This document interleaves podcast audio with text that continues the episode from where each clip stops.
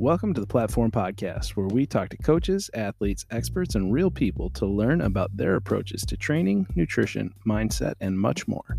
I'm your host, Jordan Kundi Wright, founder and head coach of the Twin Cities Kettlebell Club, and I'm on a mission to help others build sustainable, healthy lifestyles. My guest this week is our first return guest, David Keohan from Kettlebell Yoga. And this is a bit of a special episode. This is honestly just uh, me and my friend David catching up and having a couple of pints uh, to celebrate St. Patrick's Day. I am of Irish heritage, and he obviously is from Ireland. Uh, and I reached out to him uh, a little bit ahead of time and said, Hey, I've got a holiday on Monday uh, from work. So maybe we can get together and, and have an early St. Patrick's Day celebration and release the episode on St. Patrick's Day. So we actually ended up chatting for about two hours about kettlebells and politics and quarantine and lifting stones and the connections to uh, ancient cultures and so many fun things. Uh, and I did intentionally break this episode into like two chunks. So there will be an interlude in the middle of this. Um, it is it is a two hour episode, but I will break it up so that you have a, a, a benchmark, uh, you know, about 45 minutes in, and you can you can stop and come back to it later. Um, but I really hope you enjoyed the conversation as much as I uh, enjoyed having it. Um, I want to take a second to say that I'm grateful that you come and listen to this podcast. And if you haven't already, please be sure to leave a rating and review of the platform podcast in your app of choice and support my work by supporting our sponsors whose affiliate links you will find in the episode notes. And if you want to get onto the platform and compete in kettlebell sport, uh, please reach out to me. I help athletes of all levels reach their goals without wasting time uh, using my integrated online coaching approach. Uh, you can follow me on Instagram, Facebook, and YouTube at Twin Cities Kettlebell Club or email me, twincitieskettlebellclub at gmail.com. Now, let's step onto the platform for a special St. Patrick's Day edition with David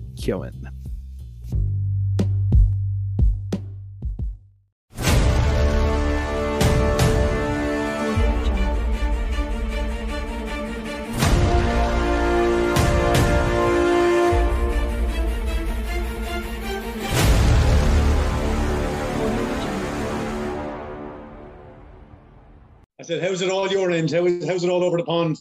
Oh, all good." Life is mostly good here, brother. Mostly good. How about you?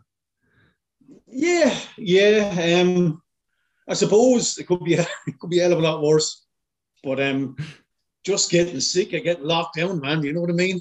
Yeah. I'm like a fucking caged animal here, so I am. Well, you look like you're, you're getting you're getting you're getting bigger and bigger. You're ready to to bust out of your cage. It looks like, and your shirt.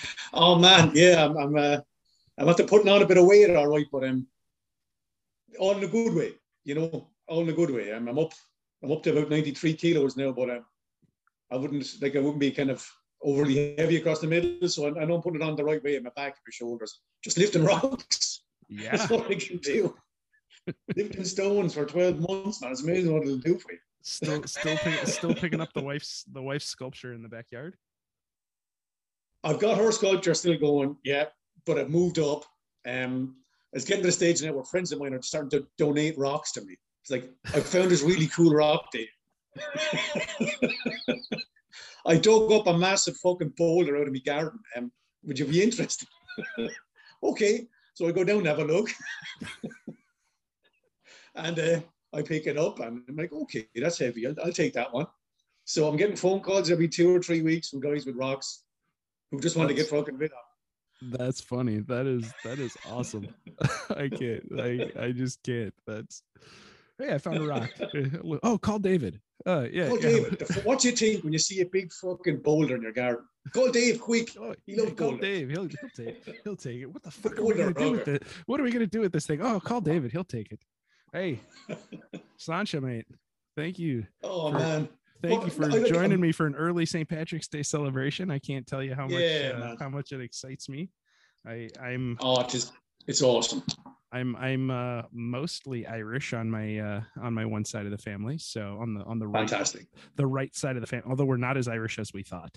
Um, my parents my my parents went uh, went to Dublin uh, for their 25th wedding anniversary, and it happened to yes. and they actually were there on St. Patrick's Day. They landed on St. Patrick's Day, and it was oh god, I can't remember what year it was. I should know because I should know when my parent when my what year my parents got married, but whatever. Um, they uh they it, it also happened to be the the the day after the, Ir- the Irish national team had won the Seven Nations Rugby Championship. Oh man, yeah. So so that'd Dub- be a wild day. All right. Dublin was a shit show. From, yeah. Oh, by, yeah. oh, by, that's a mess. I mean, that's people drinking two or three days straight, probably getting about five hours sleep in the middle of it. Yeah, day drinking.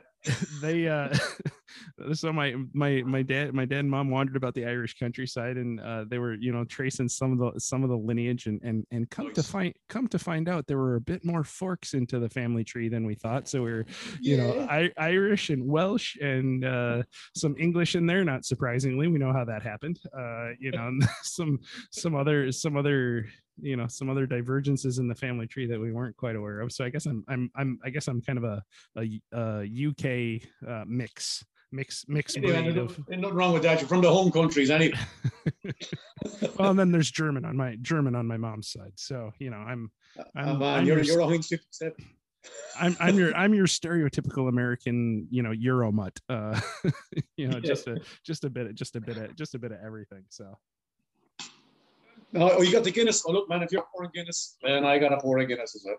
Yeah, yeah. It's, uh, I mean, uh, my, my, it wouldn't be a party without a Guinness in it.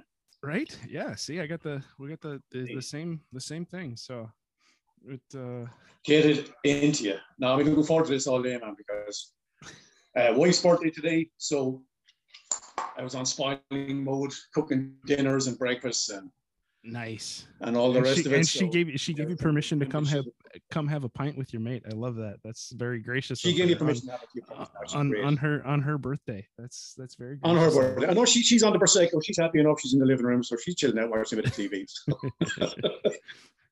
well, I I Sláinte, man. Cheers. Sláinte, brother. Cheers.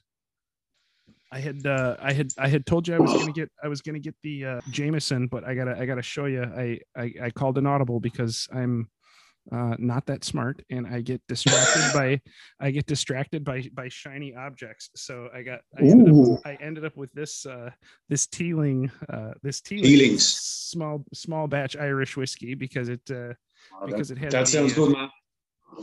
The, that sounds nice. The gold bottle. got gold, me a bit of Waterford here as well. Oh, nice yeah, I'll be talking into that one later on. The gold thing, the gold thing caught my attention, and I was like, "Ooh, that looks shiny." You look a magpie.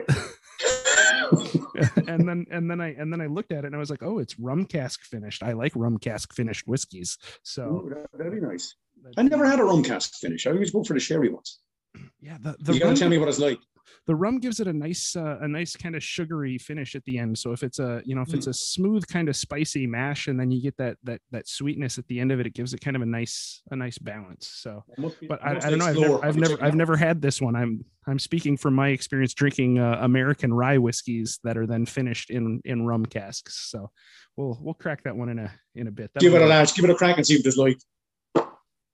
So come here um how's training going?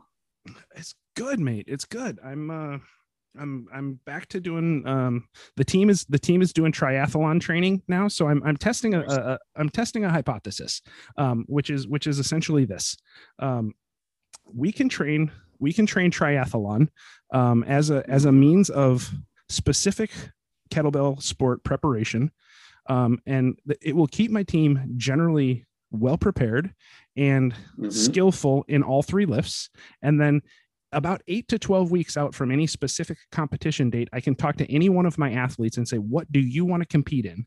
at this upcoming competition. And from there, I give them a specific preparation plan for that competition, and they can dial in and prepare for whatever lift they want to compete in at that at that competition and do well, whether it's long cycle, biathlon, or triathlon, and and they're mm. physically prepared to do so.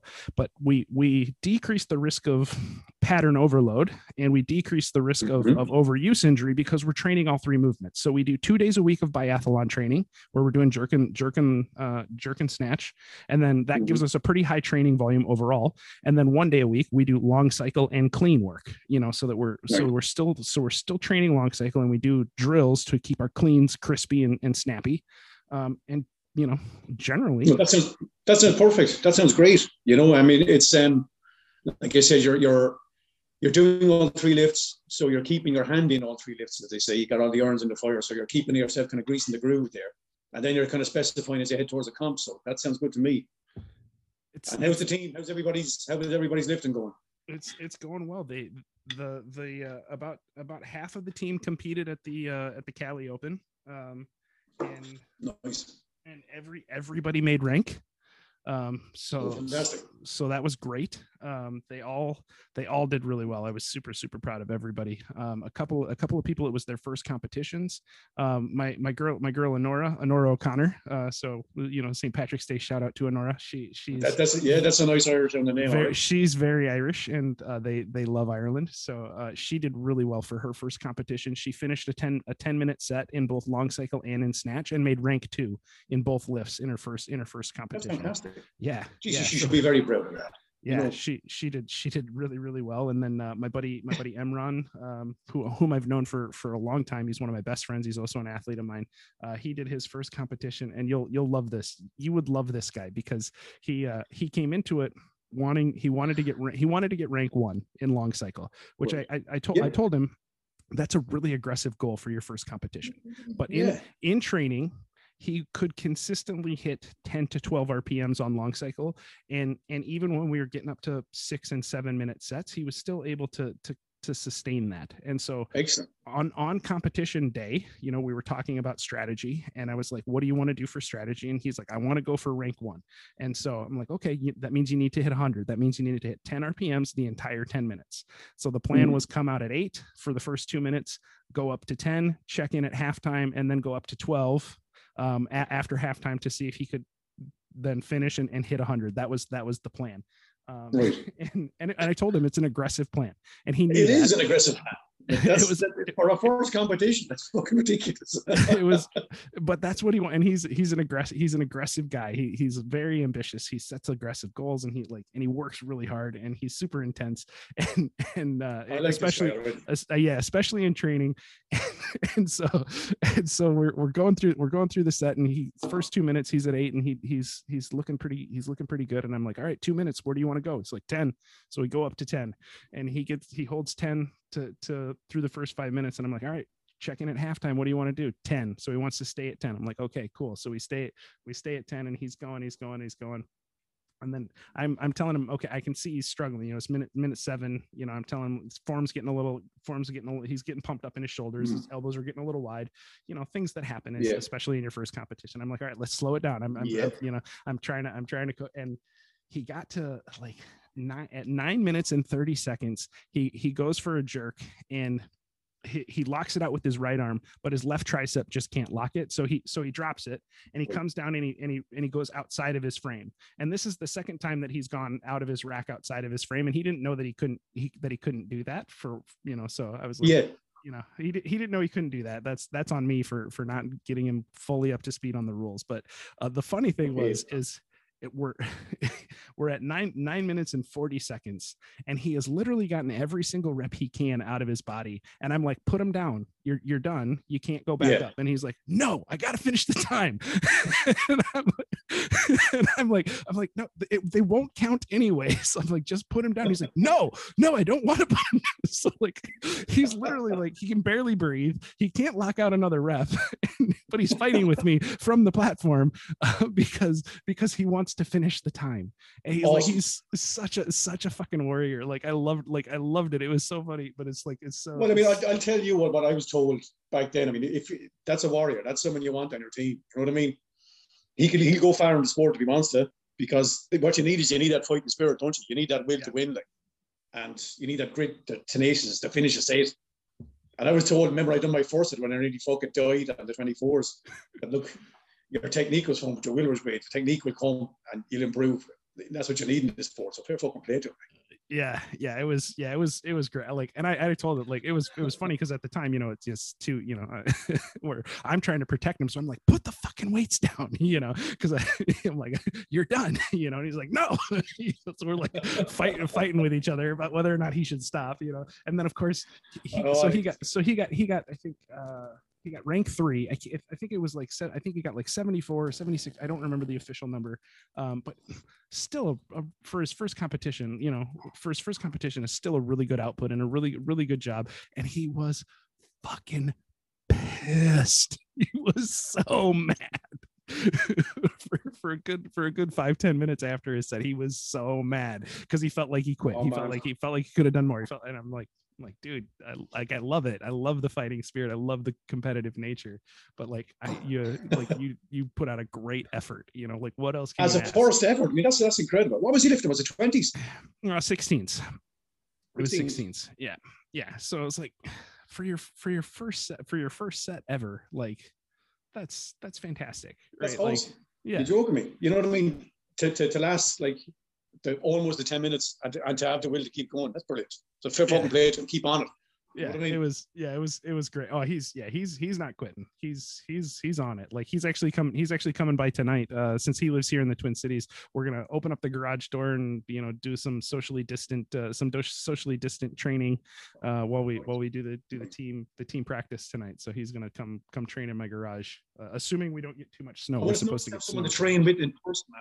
That makes some difference. You know what I mean? That, that's oh, yeah. what I'm missing. I'm missing just the social end of this whole thing. You know because like so we're, we're, we're in a 5k lot which means like you know we can't go outside a 5k radius of your house so i mean we're, we're really shut away from from from everybody you know what i mean yeah and it's been that way like since since december the 26th so i mean it's it's a long time already you know and, and you, you guys have an, like a, a, nasty a nasty variant going on right? Like the the U, the uk variant is like super super UK contagious. variant, yeah it's very contagious you know? So um there's lots of fear but there's also people getting like really annoyed and like you know the social and I suppose mental health aspect of this is going to be big over here because I mean we're literally not seeing anybody, you know, yeah. from one end of the day to the next except your except your family. I mean, I'm lucky that I'm in work. I mean, it hasn't affected me at all. Some people don't even like their uh, families. I, I, that happens a lot. that happens a lot.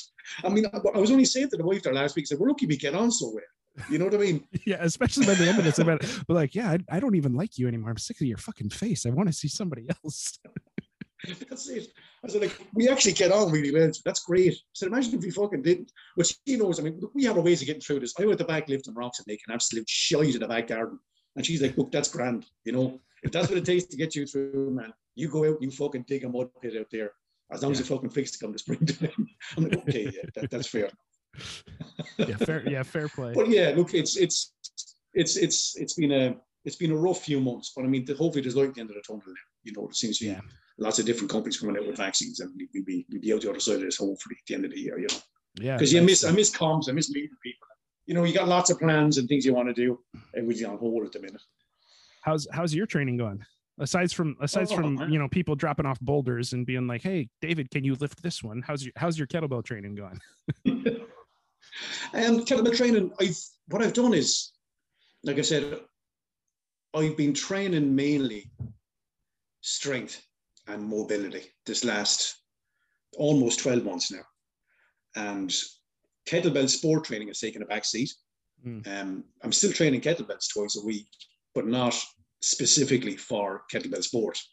Um, I'm just like, like today I was on 228s and um, just, just doing long cycle for, for conditioning but um, not with any like sport uh, or, or goal in, in mind, just to, just as a great conditioning tool. So on 10 minutes, um, minute on, minute off with the 28s long cycle at 10 RPM. Like, I, that's thought, I, thought, I thought you were, I thought you were so, telling um, me you just, you just did 10 minutes just for fun, like, like 10 minutes nonstop with the 28s. I thought that's what you were telling me. And I was, was about to be like, you're fucking insane. 10 minutes, 10 minutes of one minute on, one minute off makes more sense. That makes more sense. it's a lot more sense because I mean, like I said, I haven't been specifically trained at the sport. So, um, it's it's I'm still having great fun with the kettlebells though. You know, so I'm, I'm working more like mobility stuff like doing the windmills and doing like that Russian kind of circuit strongman stuff with the two kettlebells. Uh, um, overhead squats, I'm finding great great fun with them lately. Um, with the 228s and the 42, and just just working on my thoracic mobility and my hip mobility, and um, great fun with the kettlebells. But I'm really I'm really into lifting the stones in a minute because what it's just something that's kind of taken a hold of me over these last 12 months. And I'm, I'm the kind of person that I need to really enjoy my training. I need to really enjoy it and look forward to it. And what I'm looking forward to more is I can't wait to just go out the back and get covered in mud because the weather here is shite. I mean, it rains here 300 days a fucking year. Like, so I mean, I'm out the back in the mud, in the rain, in the dark, and I'm lifting stones, and that's what I want to do. So that's what I've been doing this last 12 months. And I'm loving it. And just like I said, my, my main goal now is to go to Scotland as soon as COVID 19 kind of fucks off and go lift the, the manhood stones. And that's that's what my that's my next goal that I have. So um, that's what I'm going to do next year. And I'm so, really, so really tell, tell me tell me about tell me about those stones because I'm I'm not I don't know I don't know the the mythology behind the the, the stones. Oh man, there's some there's some great stories, and what I love about it is is that it's like you're you're, you're part of history. You're, you're doing something that people have been doing. They've been lifting these specific rocks. I mean, there could be like I can think of maybe 14 to 16 of them over there, and they're just like rocks in a field. Any, to anybody else, they're just stones. They're just rocks in a field, and you just drive past them or you walk past them. But if you know the history behind them and you know why people have lifted them and how long they've been lifted them, it's, it's awesome. You know, there's one called a Fianna stone, which is like um, the Fianna's the old uh, Celtic warriors, you know, back in the these hundreds and hundreds and hundreds of years ago, you know. And the Fianna stone was something that you had to lift the chest height. And if you lifted it the chest height, it was one of three trials of manhood or to, to get into the Fianna. You had to lift this stone, which is about 120 kgs up to the chest height. You had to jump the length of your kilt, which was eight foot long. And you had to run at neck height with a sword held straight out and not break stride and run underneath it. And there were the three trials to, to become a fiend, to become a warrior. And people have been lifting this specific stone for thousands of years. You know what I mean? I mean, thousands of years, you know? And it's just this stone in a field. And like, it's in this beautiful Scottish countryside. You're looking out over the highlands and you're picking up this stone. You're like, there must have been tens of thousands of men have lifted this before me. You know, this is a part of history. Like, and that's that's what I'm, I'm fascinated about. You know, yeah. It's like the ones in um, the ones in Iceland are the same. Like the uh, the half strap. I think I was telling you about that the last time. You know, you had, you had three different stones. One was, and it was all about your, your rank on a Viking warship. You know, so if, if you were lifted this stone, you got a half a share of the spoils. If you lifted the, the, this stone, you got a full share. So it's like half strong and full strong, just half sterker and full sterker. Mm-hmm. The full sterker stone is 150 kg, and the half one is 100 kg. So your half strength, you can lift 100 and you're full strong, you can lift 150. That, that's how your worth was dealt in the, in the Viking times. You know what I mean? You were strong enough to lift this fucking thing, and that's what that's what you got your money. I'm like, they're still there. I mean, that's in the Viking ages. They're fucking still there, in the same place. Yeah. You know, so you can go over and test your strength. And again, like people have been lifting this thing for thousands of years. It's like it's it's amazing. It's got this vibe to it yeah, you know, it's the it's this, the uh the the the interconnected chain of humanity. Um, it's the it's what it. the it's what the the Maori the Maori tribe calls it the uh the the fuck about right that's where the, the walkabout come the the term comes from and it's the it's that we are all we are all an interconnected chain um, to our ancestors of the past and the hmm. ancestors mm. of our future and we this is just our time in the sun and and our time in the sun is limited but the but the chain is unbroken and like it's one of those things that like it's one of those things that tie like it, it, it like it's a visceral very visceral physical symbol of that chain of, of connectivity of humanity right it's like like you know for for for someone from from the old country right like you're like fuck i might i might be lifting the same stone that my great great great great great great great great grandfather lifted you know back in the 1500s exactly. you know like that gives me goosebumps exactly. right now just just saying that out loud like it gives me goosebumps like to to think about that because like it's a as an American, it's a hard thing for me to like wrap my head around because mm. our country's only a couple hundred years old, and like, you know, uh, you know, we're also temporary in nature that we that we forget about like the the the thousands of of eons that came before us. But like when you see old things like that, it kind of like I don't know, it's like the echoes of the oh, house, you know, like you know, That's like exactly it. It's, it's after just just stirring this this passion inside of me. I'm like, that's amazing, you know, and, and to just to, to to even hold, a bit pick up that that stone and know that so many people have actually had their hands on it before and use this as a trial of strength to become, you know, to become a warrior. It's amazing, and it's like um, I remember going back to kettlebells again. I remember when I done, I went down looking at the Wexford Europeans in 2013, the European Championship run, and the Russians were using these these uh, 32s, and um, I was only starting off, really only starting off in the 16s and kettlebells at that stage. But I helped bring like bring in the bells and bring them out again, and I remember the Russians watching some Russian guys like long cycling and, and jerking these these 32s. And it was like, Jesus Christ, you know, that's incredible. Because I mean, you're, you're standing off in 16s, you only hear myths of people lifting 32s. I think there's only two people who learn were lifting it at that stage. And you just see these guys making it look so easy. It's like, that's that's amazing. You know, th- how? That's just incredible. And then like when you pick the I pick the kettlebells up afterwards, like you can almost feel this, this there's, there's maybe there's something I'm getting from these guys in, in these kettlebell picked up 32s is like, oh yeah, that guy was lifting them. It's like you, can almost feel it in, in the fucking steel. like these guys were, were lifting these, you know, this is awesome. So no, I don't know, it's something, something maybe like that, I suppose. It might be rambling a bit, but but um, it's it's like you said, it's that chain, it's that um that power, that vibe you're getting off or something. So that's yeah. that's what's what's taken my my um, fancy over the last the last 12 months. Well, now you're now you're kind of now you're kind of passing it on to me because now I'm like, God, where can I get a rock? Like, where can, where can, I, where can I get a hundred kilo rock? I want to I want to start. Oh, maybe I shouldn't start that heavy, but uh, you know, like, uh, I mean, it's, it's, it's, it's, amazing training. Man.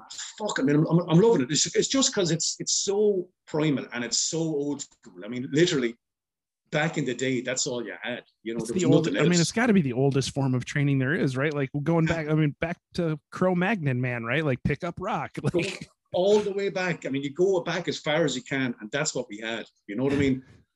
And the feeling of just, you know, it's it's so different than lifting a barbell. You know, it's so different than lifting a kettlebell. It's just it's so different because. Oh yeah, it's yeah, it's you know, totally kettlebells and barbells totally want different. to be lifted. Like they're made to be lifted. Yeah. They're happy being lifted, but I mean, stones are, are quite happy where they are. Thanks, they're part of the earth.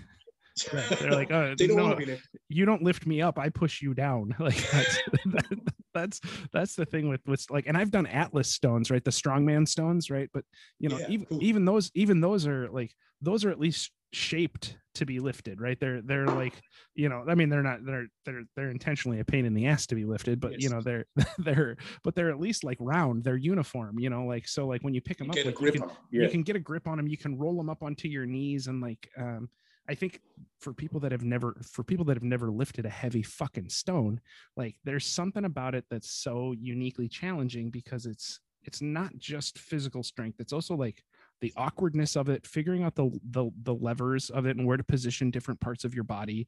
Um, and then like like and this is just me talking about lifting atlas stones yet alone an actual exactly. natural like a natural stone like but like just figuring out like and then being able to roll it up onto your body and like there's there's actually a requisite level of mobility to it too that i think oh man you, a, a you gotta lot, be a lot of like like i haven't done an atlas stone in fuck 10 years like because i don't i don't know if i could like get into the deep squat position necessary to like roll a stone up onto your quads you know like because if it's if it's if it's a big stone like you better be in a deep squat because then you don't have to lift it as far and you can roll it up onto your quads and then you can go from there and then you you know hopefully you can bear hug it and stand up with it far enough to put it up onto the stand you know but like Man, exactly exactly and that, that's you hit the nail on the head because it's um first of all every stone has a way it wants to be lifted. Um, like I said, you have to find out where the uh, the actual weight displacement is in the stone.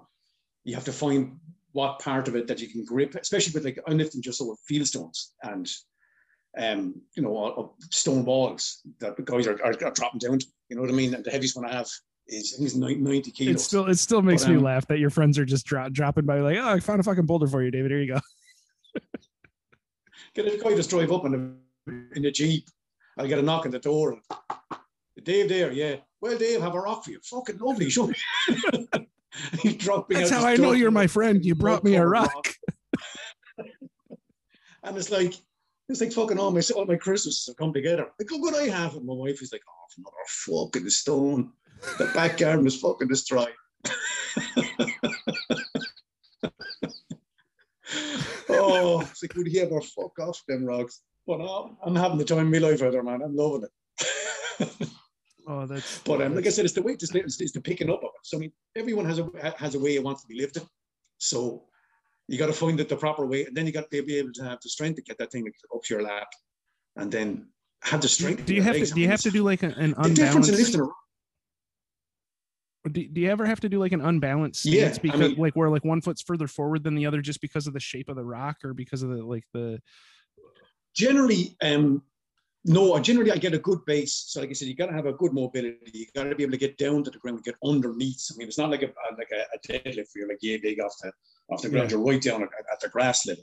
So like I said, you got to be able to get under it while still maintaining a reasonably straight back because like you don't want to have a big curve across your back when you're lifting something that heavy. Yeah. So you got to have a really good like well a decent level of mobility in your hips, and then have the strength to be able to pull through like the posterior chain to get that thing up to lap level and then you squat down, wrap your hands around it, depending how big the stone is. Like one of them I have is really wide. So you're literally like just about getting your fingers around it.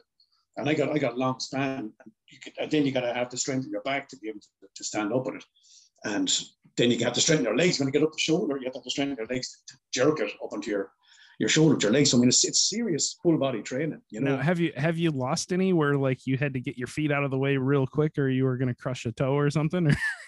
Some, sometimes, especially because I'm in the backyard and it's, it's literally a fucking swamp and it's raining all the time and I'm lifting in the mud, you know. So I mean, it's not as if I'm in a gym lifting on a on a, on a rubber mat, or I'm out, I'm out in the, in the rain, you know, lifting in the mud. So I mean, there is times you have a little bit of a slip, and you just gotta you gotta be careful. Like, but thankfully so far, I've been okay. But I mean, again, when when I'm going to over to Scotland or, or going to Iceland, like these places are they're just as bad weather-wise as here. So when you're going to be going to places that's going to be piss and rain, the, the ground is going to be unsound. You're, you're not going to a gym to lift. You're going out in the field, like so. I suppose you it's good at, training for that. You, know? you look at you look at all the Viking cultures, right? And you know, like people don't realize there were Irish Vikings. There were, you know, there there are a lot of Gaelic Vikings as well, right? But you look at all the Viking cultures, and the one thing they all had in common is they all came from places with shitty weather where people are like, "Yeah, I'm going to get in a boat and get the fuck out of here, and I'm going to show up in a pissed off mood." when I whenever I get where I'm going, I'm I'm going to show up pissed off because I've been getting hammered by rain and snow and wind and whatever, and I haven't seen the sun in you know uh, you know three months. So it's no wonder they were just like, oh, man, I'm gonna go fuck. Yeah, you're 100 percent right. It's so fucking rainy here. I mean, it's been raining here since January. I think we've had two days of sun since January, Ugh. and I mean it's dark. Like it's getting dark at four o'clock in the evening. So it's like, yeah, and my training has to be brutal, mate. that, that is that is brutal. But you you, you like a, men, you like a mental challenge. Mentally, yes. I mean, like I'm putting up all these posts online, and people are just saying me, all, all my friends at work, they just think I've lost the plot at this stage. They're, they're like, you fucking mad. You know, you, you, there's something fucking wrong with you, man. You know, you're, you're fucking mental. You know, you're out in the rain, and I just seen that it's pissing rain, and I'm out lifting rocks in the mud. They're like, you're fucking mad. It's pitch dark. It's wet. You're covered from head to toe in mud. I'm like, yeah, man, I've never felt so happy. They're not wrong, David. I, I I love you, but they're not wrong. you, yeah, I mean, you I, might I be you, you might be a little mental. yeah, there's something there's something definitely definitely missing in some part of the family there. I'd blame it on his father anyway. it's certainly oh, it's certainly genetic. oh man. But it's just been great fun, and it, it's it's kept me going mentally because, like I said, it does rain that much and it has been miserable. So if I didn't have that, I think I'd have gone fucking mental because what I'm really, really missing is things like going to the beach and stuff. Because I mean, like mm. I was brought up by the sea. I think we touched on this the last time. Yeah. Like if the sea is in the blood, I mean, I, I swim two or three times a week all year long. Just get out into the water. I love the feel of it. And uh, I can't go. You know, I can't, I can't. There's no beach within 5K of me, you know and uh, I can't get out there and because like what what, ha- what happens if you just say what happens if you just say fuck it I'm going to the beach and you leave your 5k radius? Like what what happens then? Look I mean you go and there'll be a guard of patrol there and they'd say where you're from they, they check your car they'll find you. And if you do it a few times in a row like it's it's, it's court and, and jail you know something like is, is it worth it I mean, the fine isn't much. I mean, it's a hundred, hundred quid. Like, but even still, it's a hundred quid. You know. Yeah, it's not nothing. So it's not nothing, you know. And if I went two or three times a week, you know, and you get caught two or three times in a row, sure, then you're getting into a prosecution kind of thing. You know what I mean? So like, like a, a, case in point, a friend of mine went up the fucking mountain today. I mean, the mountains are 30 minutes from me, the Comeragh Mountains in Waterford. And he went, he went up the mountains on a Tuesday day, you know, no one around. And who was sitting up in the car park before you go for a walk up through the mountains, only a Garda car, you know? And he's like, turn around, man, and go home, or, or I'll find you. He's like, there's nobody else fucking here. Like, I'm literally here with you up a mountain. What harm am I doing? I'm going to walk up a mountain by myself and then come back down and Out, go home. Outdoors. Too. Outdoors. He said, there's no one else fucking around. There's only the two cars, him and the, him and the guard. And he was like, uh, no, man, you're outside your 5K. Go home. It's like it's it's madness, you know. Yeah, that that doesn't that doesn't make any sense to me. Like not I, one bit. I mean that that's that's that's annoyed me since the start of this lockdown. It's like I won't. I, I won't defend. I won't defend many of America's policies when it comes to uh, when it comes to COVID action because we don't really have a leg to stand on as the world leader in infections. Um, you know, but um, yeah, you know, it's. Uh, I, I will say that like the restrictions that some EU countries have done on just all activity, mm. regardless mm. of context, doesn't make sense to me because like yeah. I would want I want you to go swimming. I want mm. you to go like I want mm. you to go hike up a mountain and like yeah. yeah. like yeah, stay away from people. Like stay a meter away from people if you can and like wear a mask if you're if you can't be more than a meter away, but like yeah, go climb your fucking mountain, go for your swim, go for your bike ride, go for like get out of your house and like before you before you kill someone because or yourself because you're too depressed, you know, like Hey man, look, that, that, that's exactly it, and, and that's what I, I, never really got from the start of this. Like I can be in work and I can deal with maybe 200 people a day working in my store because we're the, one of the only stores open because we're a hardware um, outlet. So I can be in there talking to, literally face to face with hundreds of people every day, but I can't go up a mountain by myself, you know, or I can't go to the beach by myself at six in the morning, you know. But um, at this stage, I'm kind of starting to sneak out and do it anyway because um, I've just kind of come to the end of my rope with it, you know. Yeah. When you start, when you start kind of analyzing the picture, like, oh, fuck that, man, that don't make one jot of sense. So I went out the other morning um, last week and it was a, like a cold bit morning, but I went out about 6, 6 a.m. and just got out to the beach and it was just this, it was wonderful. It was absolutely wonderful to do it. You know, it was, it was really kind of like coming home, you know? Yeah. So, um, yeah, man, that was great. So like, I really missed that because like every Sunday morning in my whole life, that's what I've been doing. I've been getting up and going to the going to the beach at, dawn. It's just a thing that I do, and I've always done it at least once a week. Just that that nice feel, kind of maybe kind of a spiritual feeling as well. Yeah. That you know you're there by yourself, just you and nature, you and like just seabirds. There's no nobody else around. Never, I never meet anybody that era. And uh, you come home refreshed. You feel great. You have to have a nice kind of a spiritual awakening, and you had a bit of a swim. You know, your body's kind of feeling great. You know, you're coming out of cold water, and it's it's it's it's a nice way to start the day. So um, that's what I've been really missing this last 12 months. So I'm, I'm just starting to kind of just flaunt the rules of it now, I think, and just keep fucking going. I think the thing I'm I think the thing I miss the most, um, well, aside from just regular interaction with my friends like face to face, but I think the, the other thing the other thing I miss the most right now is uh, I haven't been to a concert in in over in over a year, and like I was supposed to go yeah. see Chris Stapleton uh you know i was like they're like they're you know they're like you have like the you're like ah oh, god and like there were concert like my my buddy had tickets to go see rage against the machine they they had to oh, cancel man. they had to cancel their tour and he was like he was so crushed because he like he'd been waiting his whole life to see rage against the machine live and they had to cancel you know and i'm like oh god like I just want. I know, man. When are we going to see it? I just want to go see a show, and uh, like at this point, I'm like, I don't care if I go like sit on a patio and listen to a shitty cover band. Like, I just want to hear live music and have a beer and hang out with my friends and like. Oh man, uh, listen to me. I mean, I'm so the exact same. Uh, like, I love love live music. I love playing it. I love listening to it, and it's something again that I've, I've always done since I was since I was a kid. You know, since I was 14 or 15, I've been playing live music so just even even like I said, to go to a pub gig, to go to listen to a covers band, even that that'd do me at this stage. You know, give me that, give me a few drinks. You know, sitting in a sitting in a corner somewhere, I'd be fucking happy. I don't even want a fest, but I do want a festival. Fuck, I want a festival. You know, even that'd do me at this stage. just just to go listen to a fucking bit of live music, man. Ah, really fucking miss music. You know, and, and the one thing about music is music has to be shared, doesn't it? I mean, I'm sitting at home playing guitar here and it's grand, you know, and you're you're you're singing out a few songs, and you, know, you might share them on, on, on Facebook or something. But music is, is meant to be played with other people, isn't it? And it's meant yeah. to be kind of listened to by people and appreciated. Yeah, like, I mean, I'd I'd I'd love to I'd love to like have you pick up the guitar and, and play something and I'll sing, you know, but it's like you can't do it over Zoom because it's you know no. you got two competing microphones and you've got uh, lag and you've got like you know it, it's just one of those things it's like it's an in-person thing and you can't like it is there's a feel 100%. to there's a feel to the song and like i can like when you're standing next to your guitar player you can see the you can see him speed up or slow down a little bit when you see the rhythm of his hand and like there's mm-hmm. just so many little things to like performing live that like you just there's a visceral part of it that you can't capture in any other way and it's like you know the uh, it's an art form and it's an immediate art form. It's something that has to be, like I said, experienced. You know what I mean?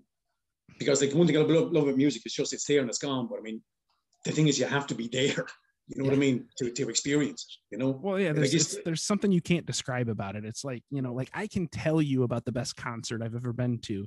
And it's like, and I can tell you, and I can, I could be the most eloquent, I could be the most eloquent descriptor ever. I could be Ernest Hemingway with words and like describe it to you in the most beautiful prose but it's still not the same as being there and feeling it in your skin and feeling it in your bones and like you know just like it's there's just something about that and like uh, no like i said it's visceral it's, it has to be experienced you know and that's what i'm that's what i'm missing. That's what i'm missing about music because i mean jesus i've been playing like, i don't know how long you're playing music i'm playing music Oh, so my my whole life. I mean, I, life, my my my mother years. tells me I, my mother tells me I was singing before I could before I could speak words. That I like that I would. I like the sound I, of that. You know that I would sing before I could even speak words. You know because that's just how I am, I guess. like I still sing every day, whether it's just yeah. for me, you know. But uh, I still sing every day, and. Uh, so if you were sitting at home, right? You're sitting yeah. at home and you want to sing a song, what would you go towards? Oh man, that's such a good question. Um, it depends on the mood, right? And sometimes exactly. It sometimes on the mood. Sometimes it's weird though. Like I, I don't know how you. I'll and I'll I'll turn this question back to you in a second. Like sometimes sometimes I sing to express my mood, and sometimes I choose something intentionally to change my mood right? Like if i there are times when i'm like i'm angry and i don't like that i'm angry so i'm going to put on something super happy or something that i know makes me happy.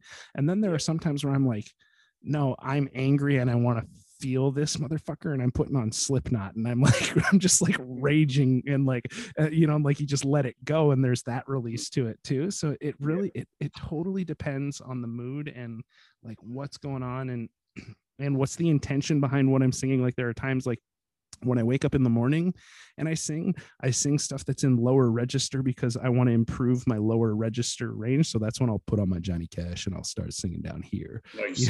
you know, to try to try try try and work the lower register. And then there are times when I'll like I'll try and I'll put on Chris Stapleton and I'll you know I'll try I'll try and sing some Chris Stapleton stuff or I'll sing Hamilton. Like I'll sing that like Broadway tunes. I'll sing like oh it, yeah. It really it really depends on what I'm like in the mood for and what I'm what I'm trying to do and like I, I don't know. It's all it's all over the fucking map, man. It's it really it really just it really just depends on the day and the mood and you know and what's. But how do you use it? like do you use music to change your mood or do you use it to express your mood or does it depend on the day for you too? Again, it's it's it's something pretty similar. Um, um, music for me is is kind of like it's a release, you know. Um, like I said, an emotional kind of release. So there's times when you're feeling it because I mean, and I have been over these last couple of months, like because I said it's so dark and it's so locked in that um, you're feeling kind of melancholy. So what I find that feeling melancholy, and especially with the likes of the 90s, 90s artists, like you know, it's the um, the whole grunge thing. And Alice in Chains. I was just like, my, my, my mind went right right to Alice in Chains. Like Alice in Chains is exactly what I was going to say. Alice in Chains. So they kind of taught you that it's okay to feel melancholy. You can sing about feeling melancholy, and that actually makes you feel better, you know. And that, that's how I find myself as well. So if I'm feeling kind of depressed or something, or just kind of pissed off, like I generally go to the Alice in Chains and I bring out the, the guitar, and you really got to got to belt that out. You know what I mean? Oh yeah. And I think it's the force of actually getting that song out and really giving it everything you have. That you generally gives you a sense of euphoria. So you feel a hell of a lot better. So when I'm feeling that kind of that way, that that kind of stuff helps. Um, I'm having great fun listening to playing a bit of Nick Drake stuff lately. I don't know if you know Nick Drake, but no. um, Nick Drake is a, an artist from the, the late 60s, early 70s. Um, just a, an acoustic guitar player from England. But his, his stuff is f- phenomenal, absolutely amazing uh, guitar playing and he plays all these mad different keys, different different tunings in the guitar. And I mean, having great fun kind of picking away with that for a while. He's got a lovely soft voice and he's a really chill out. So I mean, generally, mm. I'll, I'll, go into the car and lunchtime I walk. I'm after dealing with 100 guys and my head is fucking melted. I'll just go into the car and have a cup of cup of coffee. You know, I'll have coffee in a, in a little jar and I'll just put on a bit of Nick Drake and just just chill out for, for 20 minutes, half an hour. And that kind of brings me back up, brings me back around again, kind of mellows me out after being up that high with, with stress, you know. So, like I said, music is it, it, that's what I love about it. It's, it's, such a release, you know. There's so much you can do with it that, that'll make you feel better. Yeah. And for me, it's it's been a catharsis. It's been um, it's been a way of dealing with the whole thing. And like I'm lucky I have it. We're lucky we have it. I mean, a lot of people don't have it, you know. So between that and training and, and a few other things like this, I'm kind of just keeping me on an even keel through this last crazy 12 months, you know. I feel I feel like every, I feel like everybody has music whether they realize it or not. Like even if you can't hmm. sing, even if you can't play, but like if you just like if you if you can find your if you can find the music that speaks to you, like everybody has that available to them, you know? It's Yeah. I don't know. But do, do, do what I'm finding um, what I'm finding Jordan that talking to my my own kids um lately you know, they, they're not really into music that much, you know. Um, it's not something that's, that's as important to them as it is to the likes of maybe our generation. And talking to a lot of like my, my family and friends, children. Because their music is shite. Yeah, you know, I, I, hate to sound like that that old guy. Yeah, I'm that old I mean, guy. I'm that old guy. Like back in my day, we made real music. oh, back in my day, I wore an onion on my belt. Society today, but but you know, the music nowadays, but at least the popular music that's been that's been put out on the airwaves is fucking melodian. You know, it's really bad. It's terrible. You know, it's auto tuned. It's just generic, and there's there's no soul to it. You know, whereas I think in the '90s and like previous to that, I think lastly, really the, the late '90s, kind of music had a purpose. You know, it had a feeling. It had a, a way of making you feel. You know. And I have a I have a prediction though. Seem to be there nowadays. Not the last 20 years, I don't think. You know, the odd couple of bands you can say, okay, you know, they're, they're great. But in general, I think it's after taking a big slide. I, I think, but I think we're gonna see it's always cyclical. And I think I think we're gonna see I think we're gonna see coming out of COVID, I think we're gonna see some really good music come in the next decade. I, I, I genuinely believe that because because there are some there's a lot to process there's a lot of people that are really feeling the feels. I guarantee you there is some musician out there who was not a musician going into lockdown who came out of it a fuck lot better as a musician and like maybe found their voice and started writing and stuff like it might be like it probably yeah. saved some people and there's probably some really amazing music out there that just needs to be recorded and put out that's going to come out over the next you know couple of years that's just, that's just my maybe i'm being optimistic but that's i, I think that's gonna i think that's gonna happen because generally, I suppose that the best kind of music comes from like a real deep felt emotion, doesn't it? Yeah. You know, and there's been a lot of depressed and fucking pissed off people over the last the last 12 months. You know what I mean? It's taken a, it's taken a hit of a lot of people. So I mean, I, I, I like I said, people might use that, channel that, and put into music. That that'd be great. And we've had a lot of time to practice. Yeah, exactly. I poured myself a bit of this Teeling uh, whiskey, and it is very yeah. good. It's very yeah. good. Yeah, it's uh, it's it's it doesn't have the bite that you get from from it's very smooth, very sweet. It's definitely sweet. I do love. It's I do love. I do absolutely love whiskey. I love it too much. That's the problem. Oh shit! what did I have here? I forgot to show. I gotta show you this, man.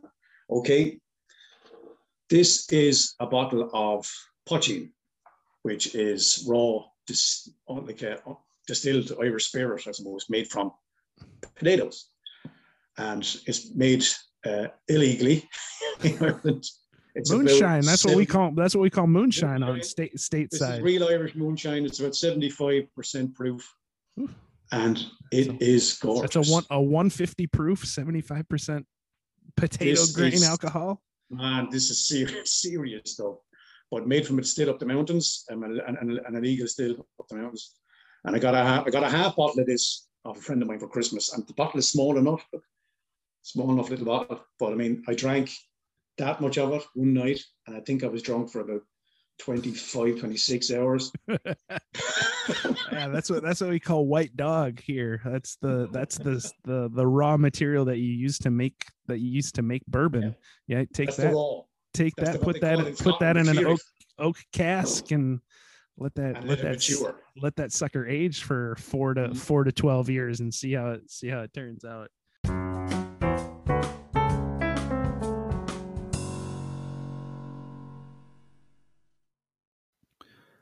Thanks for tuning in to this special St. Patty's Day edition of the Platform Podcast with David Keohan. I hope you're enjoying the conversation. I just want to take this opportunity to let you know that the Twin Cities Kettlebell Club will be hosting our first in person competition on October 16th here in the Twin Cities, hosted by our friends at the Athlete Lab. So we'll be at Little Canada, Minnesota. You can find more information and register for the event on the Twin Cities Kettlebell Club website. Can't wait to see you there. Now let's get back into it with David Keohan.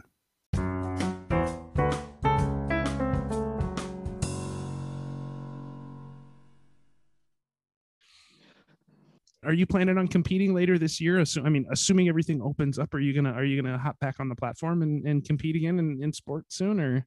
I can't see it happening here, and I, I really can't because I mean, we're still so locked down. It's hard to see past that, Jordan. But aren't you guys? Aren't you guys getting? You got to be getting the same. Like you're going to be getting vaccinated in the next six months. Like everybody's going to be vaccinated by. I mean, by Thanksgiving, right? Like I put in. Um, I put in like you have this uh, like app that you can put in when you expect to be vaccinated. Um, you know, when, when you get your, your due date, and like my, my expected vaccination date is between the 15th of November to the uh, 15th of May next year. So do you think, but do you think they're being, I, do you think they're being realistic with that or is that being conservative because they don't want to let people down? Like they don't want people to be disappointed. Whereas we're doing it the other way, where we're like, "Hey, everybody's going to be vaccinated by the Fourth of July. You can have yeah. your spring, you can have your sparklers and your barbecue." You know, um, which I don't, I, mean, I, I don't know if that's going to happen or not. But I hope they're playing it down. You know, I really do because the thoughts are just another. I mean, it's like we're already in March. You know, so the thoughts of another another nine months, another year of this is uh, is pretty fucking depressing. So I'd like to think, I'd hope to think that we'd all be kind of good to go by at least you know at least September. You know what I mean? Yeah. If I even had like the, the last bit of this year that I could kind of say, well, I can plan a few things or you know, I could I could go compete because I mean, like the Worlds has been put off now. You know, the, the Worlds has been to happen last time. When were we talking? Was it last July, June or July? I think we were talking. Yeah, I, I, yeah, mm-hmm. something. I, the time time is so gray now. It all it all kind of blurs yeah, together. it bleeds in together. Yeah, we were saying like yeah, it was it was November was was meant to be the, the Worlds, the IKMF Worlds. You know, and now we're kind of saying like, is it going to happen this November? You know, that's you know what I mean? That's not 15 months from the last time we were talking, you know, because like even the the logistics of getting people from all over the world to be able to fly in here to go compete, like even running a competition, you're thinking, how is that going to happen? You know what I mean? Yeah. The logistics of running a comp, you know, everybody using the same kettlebells. What are you going to do? Clean the kettlebell after every every use? You know, warm up area. How are you going to work that? Chalk buckets you know, crowd, social distancing, you know, the platforms is okay. You actually get up competing should be okay, but you know, the, it's the whole warm up area, the whole, do you, you know, sanitize everything. You know, it's, I can't see anything li- live happening here this year. I just can't see it. I hope I'm wrong. I hope something happens at the end of the year, but I can't see there being any in person competition here this year. Mm. You know, whereas I'm talking like I was, I was training an, an athlete, uh, Jenny, Jenny Skindo, and, and Jenny was was competing in an in-person comp in America there, like about I think it was a couple of weeks ago, two weeks ago. Yeah. And he competed in one in November and December. I was like, man, because I, I, was looking at the, the live feeds and going like, oh man, that's awesome. You know, look look at everybody there. Look at them all there together in the gym. You know. Yeah, well, some some of that some of that's like just because you know people in Florida are like, fuck you, freedom, we don't care. like there's there's there's a bit of that here. So that some of some of that is going on too, where it's like you know 90% of the of the states are like still locked down in some form or fashion and then there's texas and florida are like fuck you. We're not we do what we want. We're do what we want. We're, we're independent. We're you know so there's there's a bit of that going on too but oh, okay know. okay. I, I, can see that point. So it's, it's, not everywhere. But i mean even like talking to me my friends over in over in australia you know and, and keeping in contact with those guys a lot. Yeah. And yeah. uh like they're just training away in gyms and they're having like competitions and see them all together training. I'm like, that's fucking remember doing well, that? That was because they, they locked they locked down their entire they country. They closed it. they closed their borders and they closed their borders and locked down the whole country. Contact traced, got really aggressive with it, and we're like, they were just like, no, nobody can come in and let you can quarantine for two weeks and then and then and then, but but no nobody in with nobody in without a two week quarantine, and we're gonna we're gonna get on the other side of this and we're gonna be okay because we live on an island and they're they're exactly. just like we're made you know.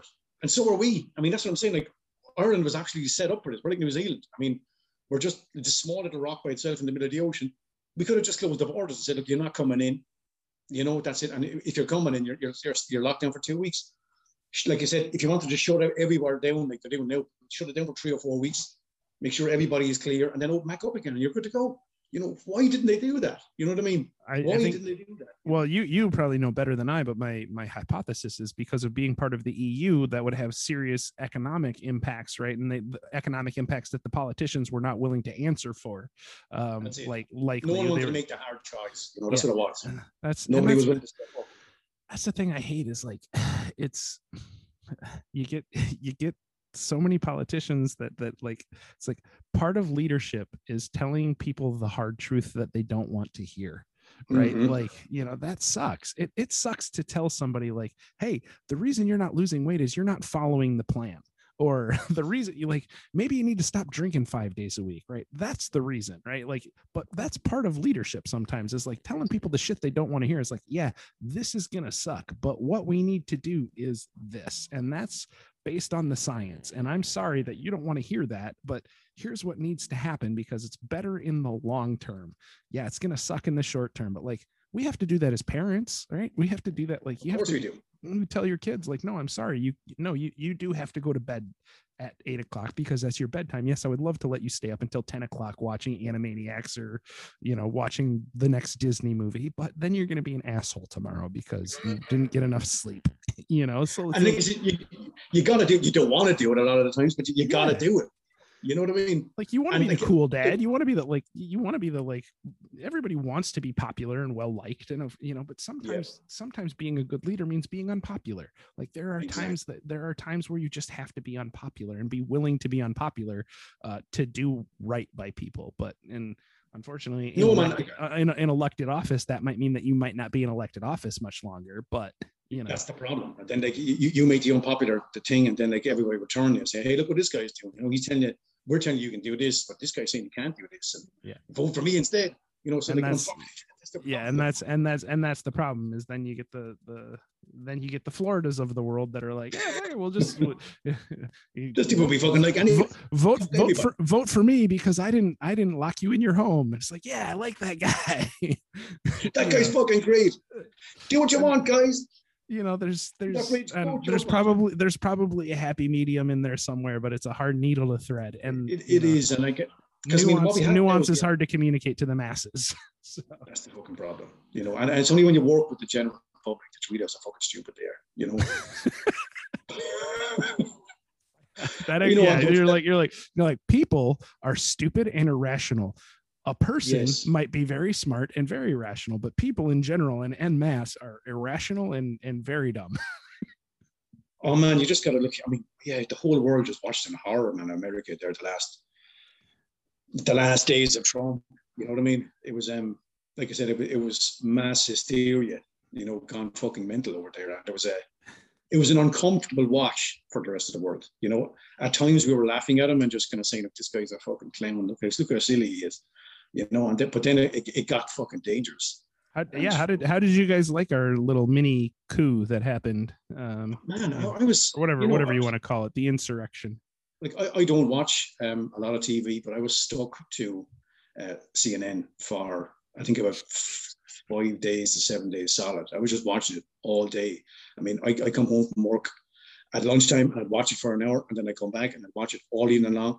And then when we saw the the actual Capitol riot take place. I mean, myself, we couldn't believe it. You know, is, is this actually happening in America? You know, yeah, America is this bastion of, of, of freedom and and democracy, and there's a fucking insurrection happening over there. You know, are you are you for real? You know, and it was like it was uncomfortable viewing. And then like at the start, it was just like, oh, look at the funny guy with the horns, and look at this guy sitting in a chair. But then you realize how fucking dangerous it was. You, you got you got to be as the days went on, you got to kind of more behind the scenes yeah. um, images of guys getting bit with, with, with flagpoles and and people getting shot. And it was like, that was fucking really dangerous. You know, that was within a, a hair's breadth of becoming something crazy altogether, you know, yeah.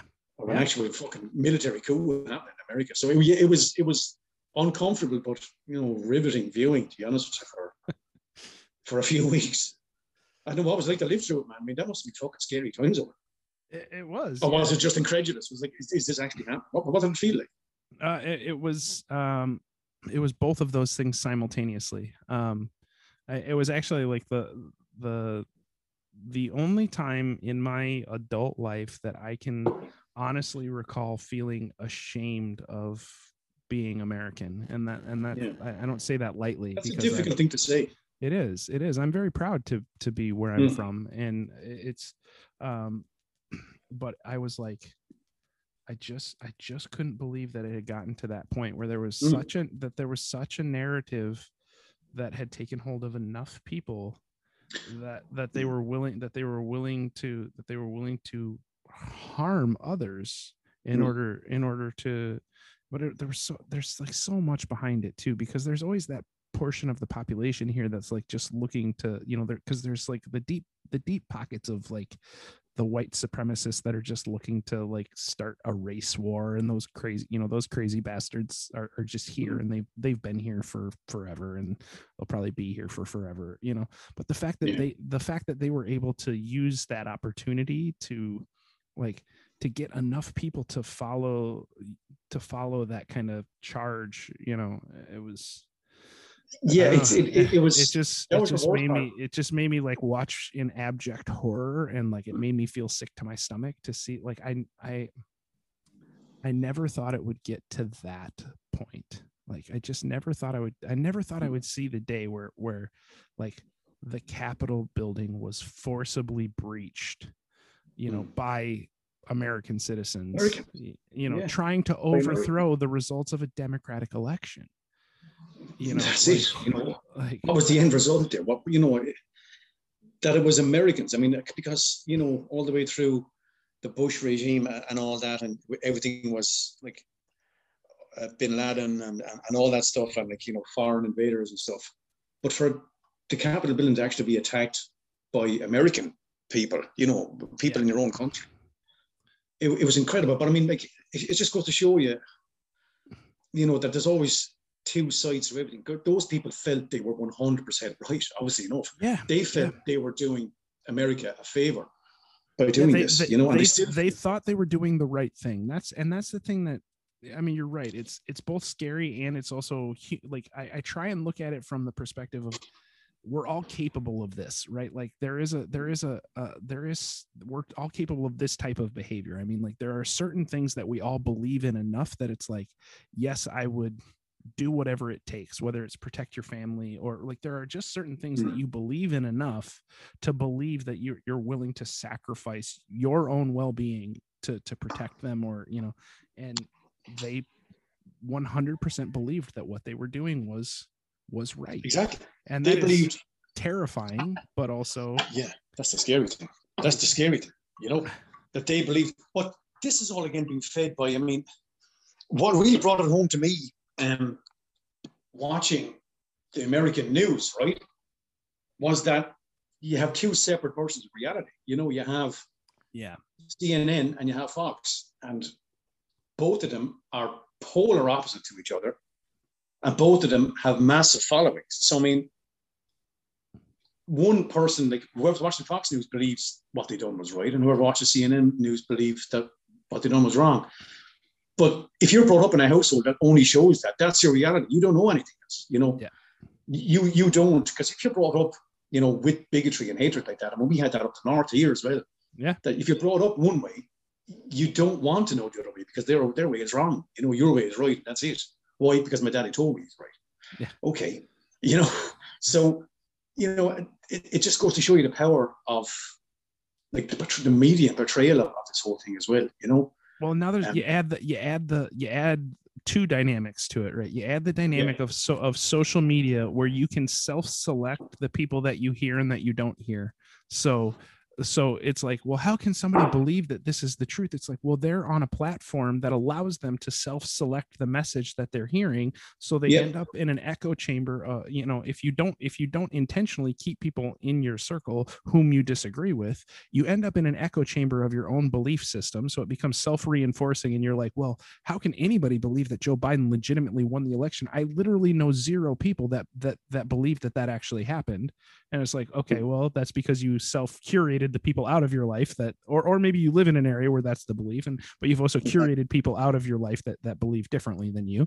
Um, and it can go that can go either way like that's not that's you know that can go either way but then so you add that to it and then you put it inside the pressure cooker that we've been talking about of the pandemic and lockdown and all of the economic pressure that goes along with that. You have def you have people that are desperate for things to be different because they are out of work for an extended period of time or they're locked at their house and they're going fucking crazy. And like so like you add those two components to it and suddenly it's yeah. like you put the lid on top of a boiling pot and sealed it. And it's like like that the pressure cooker of the of the pandemic like just made it that much worse you know? Yeah. And it also doesn't it also doesn't help that you have a leader who has you know who has the choice to either pre- to, to either to either press the release valve and be like hey let's release some of this pressure before this thing blows up or to turn up the heat and he decided yeah. he opted for turning up the heat because he thought that's what was beneficial to him um, yes you know you know it, it was like I said, it was it was the perfect storm of all of that, you know, and you, you explained it very succinctly and very uh, eloquently, I must say. Um, but that's what it was. It was just this perfect storm of two, two or three or four different things like that, all coming together, and then from the very, very top, not hitting the release switch, just things and putting the fire under it, and it just threw people over the edge, you know. Yeah.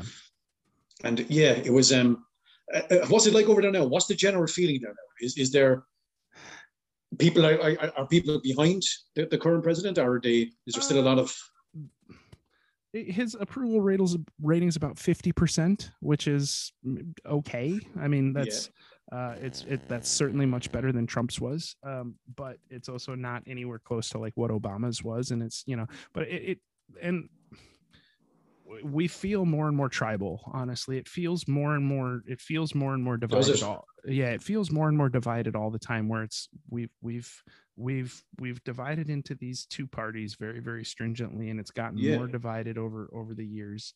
Um you know and i i i feel like it's getting slightly better. I hope so because i feel like biden did do a good job of of trying to speak to uh, you know, like we have a lot more in common than than we don't. Yeah. And you know, I yeah. feel like there are some people that have embraced that, and I feel like there. I, I hope, and this could just be self-serving bias, but I hope there are more people like me that are like I don't view the people that are Republicans as bad people or as enemies. Like, and people like you know, yeah. like I know people in my I know people in my life that supported Trump uh, especially yeah. in the first election and then and then didn't in the second election because they they're like you know, I don't like what he's doing. I know people yeah. that supported Trump in both elections, and I'm still friends yeah. with some of those people too, yeah. right? Like, so long as they're not uh like so long forcing their beliefs.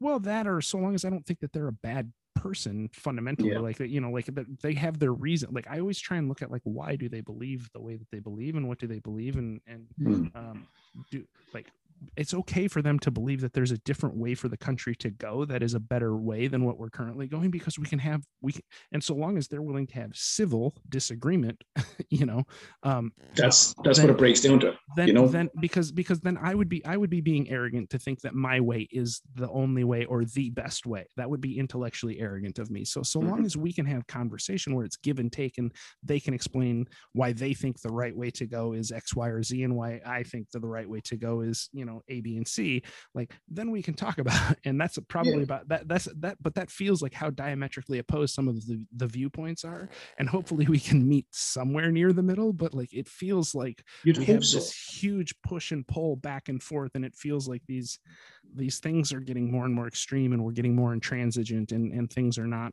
you know uh, there's less and less willingness to compromise and there's like entire like movements within the the us political culture that are like literally called no compromise movements like there's a, a group of gun rights advocates who are like zero compromise on anything gun rights related like if you oh, if yeah. you if you say machine guns are uh, out, you know, aren't aren't legal, then that's a slippery slope to all guns are illegal, right? That's their logic, right. and it's like like they're not helping the dialogue. Like you know, even though like but I know that like 80% of Americans support the idea of like universal background checks to buy a firearm. Like 80% yeah. of Americans support that idea. That's a lot. You know, but the problem that's is a lot of people. And, and rightly fucking rightly so. It should be. You know what I mean? That's a, it's not, not a super controversial thing. Like, hey, you want a gun? We want to just check out that you're not a crazy person and not a right wing extreme extremist and not a left wing extremist. Okay, cool. Mm-hmm. Like that's a fairly reasonable thing to expect. Oh, I think to, so. Or, to, to own a firearm. yeah, you, you fucking joking? you know, but there, but there is a portion of the population that thinks that that's crazy. But there is a fifty percent portion of the politicians that will not support that because they won't get reelected if they support that, right? And that's the problem. Is there's yeah. the disconnect between what the the will of the people is and what actually happens in in legislation is like there's such a huge disconnect there and i feel like that's a big part of the, the problem on both sides because that's why the, the beliefs get more extreme and the thing like there's I don't know. We went way down a very, a very, a very complicated, no, very look, complicated it's, rabbit hole. But I, I, I, appreciate the it's, question. It's very interesting times, you know. It, it is, and like I said, the divisiveness is is is always a worry because when you just have two parties, you know, and and some people will just vote blue and some people will just vote red, yeah. just because that's the way their their parents voted or the way they were brought up. And it creates a dangerous kind of precedent like you're not voting for a person or their you know their their beliefs or, or what their ideas are for governance. You're, you're just voting them because they were either blue or red and that's it you know? And it's it's happening a lot you know? And like i said social media echo chambers is a dangerous fucking it's a dangerous dangerous thing you know? Yeah. And like you got the whole qanon thing that happened and people yeah. just like I said, just jumping down rabbit holes and just digging these fucking trenches and just going deeper and deeper and deeper.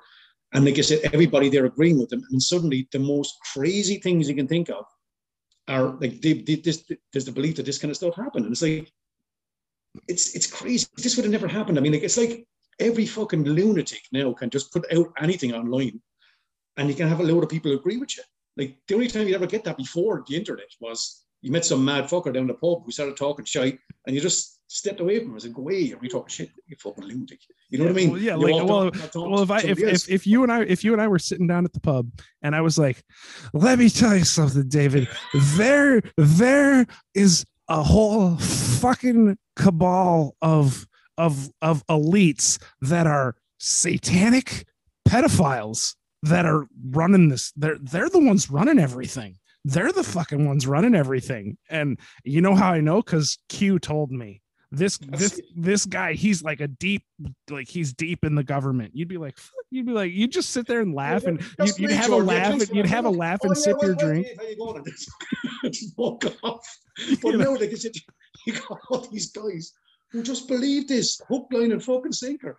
And that's like i said and they're just bouncing these wilder crazier ideas of each other all the time until suddenly you get to the idea like that somebody's fucking eating cannibal babies and all this kind of stuff. no, no, it's just some crazy shit. It really, really is. You know, there is some fucking lunatics out there. But unfortunately, now because of social media, they have a following, haven't they? You know? Yeah. Yeah. Because it's, uh, well, I mean, it's because because there's the you know the entertainment factor of it too you know like we all want to be entertained and distracted and we want to feel special and it's like hey i know what's really going on. You know i want to know what's really, hear this one. i know what's i know what's really going on and it's like you know well the simplest explanation is that the world's just kind of crazy and fucked up but you know you don't want to hear that. You want to you want to you want to create order out of chaos so the the the easier way to do it is with the conspiracy theory that makes no logical sense but uh you well, know but it, fun though. but it makes you feel like there's order to the universe and that you are you that you are the one who understands that order. So you know. Exactly. But yeah man i just want to like I, i'm just a simple guy. So i just like training playing music uh, my family and uh, my friends. And that's pretty much it for me. I'm, I'm i'm a complicated guy that is trying really hard to be simple. I'm working on it I just, I mean, all I think about all day, I'm in work, I'm like, I can't wait to go home and, and, and do some training. You know, and, and, I'm just in work, just thinking, I can't wait to go home and do some training. And then I do some training, I'm like, oh, that was great. Now I'm hungry, so go eat. And then I was like, oh, yeah, play some music. And then it's about nine o'clock. I was like, no, it's time for bed. I, yeah, I can I can relate to all of those urges. Like I, I was I was at work, literally thinking about God, I can't like what's on the agenda for training tonight. Oh that's gonna suck, but I can't wait to do it. And then I was and then I was in training being like, oh, I have tacos in the fridge. I can't wait to eat those tacos. you know? I think it's a going and, thing. and then and then I was and then I was eating those tacos and then I was eating those tacos and I was like, ah, oh, it's gonna be really nice to just hang out with my wife for a little while after dinner. you know, it was like, you know, those very simple pleasures. you know, all of those, all of those, all of those things. You know. But that's it, you know. Uh, Being a guy is great. We just think of one thing at a time, you know. My wife always says that. I wish I No. wish I could only think of one thing at a time, but that's usually like I get distracted. It's the ADHD thing where it's like you know, I like I should be I should be thinking about this thing, and I think about that. Oh wait, but shiny thing. Oh look, what's that over there? Oh, oh look, oh look, oh look, it's a oh look, it's a gold bottle. it's got a gold case on it. It must be good. It is good, but you know, is it? uh, it, yeah, it's What, yeah, what is it called? I must get me. I must get me some of that. What is it? Teeling, Teeling Teeling- rum Cask. It says Te- Teeling whiskey small batch, uh, Nice. rum rum cask. Yeah, rum cask finished. So right. I'll be get me some of that. It was only it was only uh, it was only like thirty bucks, you know, stateside. So it's I imagine it's probably cheaper there. So I mean, No, it's cheaper to buy drink away than it is to buy it here. really Um, yeah, I found that out. I went to Germany and um, I was staying in a friend's house. And they, he gave up his apartment for myself and my wife there a couple of years ago, and he moved in with his um, his better half for a few days. And I bought him a really nice bottle of Bushmills. Like this thing cost like like a hundred quid a year. Yeah. And I went over and I saw I saw in the shop over there like like forty quid. I was like, this guy must think I'm a fucking cheapskate. This, I was like, this thing cost me a hundred fucking quid at home, and I could buy it in Germany. It was made here. You know what I mean? that it was made fucking 40 miles away up the road. Like That doesn't make You know- any sense. It doesn't make well, no, it's just the tax. The tax on drink here is huge because Irish people do like a drink and we drink a lot. So the tax is massive on drink. Mm. And no matter what it is, we're going to pay it because there is something we can fucking do with the last 12 months. Uh, so if you, I, I don't know how much you like to read, but I, I just, I just picked up a, a book um, at the recommendation of a, of a buddy of mine who's a big, who's a big bourbon fan as well. Um, Mm. and it, it, so you've heard of Pappy Van Winkle, right? The the the, Ameri- the American the American bourbon. Um, so there's a book called Pappyland that is that is about uh, that is about the Julian Van Winkle the third, so Pappy Pappy Van Winkle the third, and about like the transition of Pappy Van Winkle from being a family-owned distillery with this multi-hundred-year history uh, to being bought by the Buffalo Trace Distillery, uh, which Mm. is owned by which is owned by a conglomerate. Um, you know, and how he's trying to preserve the legacy of his family uh, Yes. across this transition. So he's trying to preserve the legacy of this this like renowned distillery, and it's so steeped in the tradition of the southern southern part of the United States and Kentucky, which is a very you know rural and southern area. And then this this other the writer who's doing the writing the book is is also waiting to find out whether or not he's going to be a father.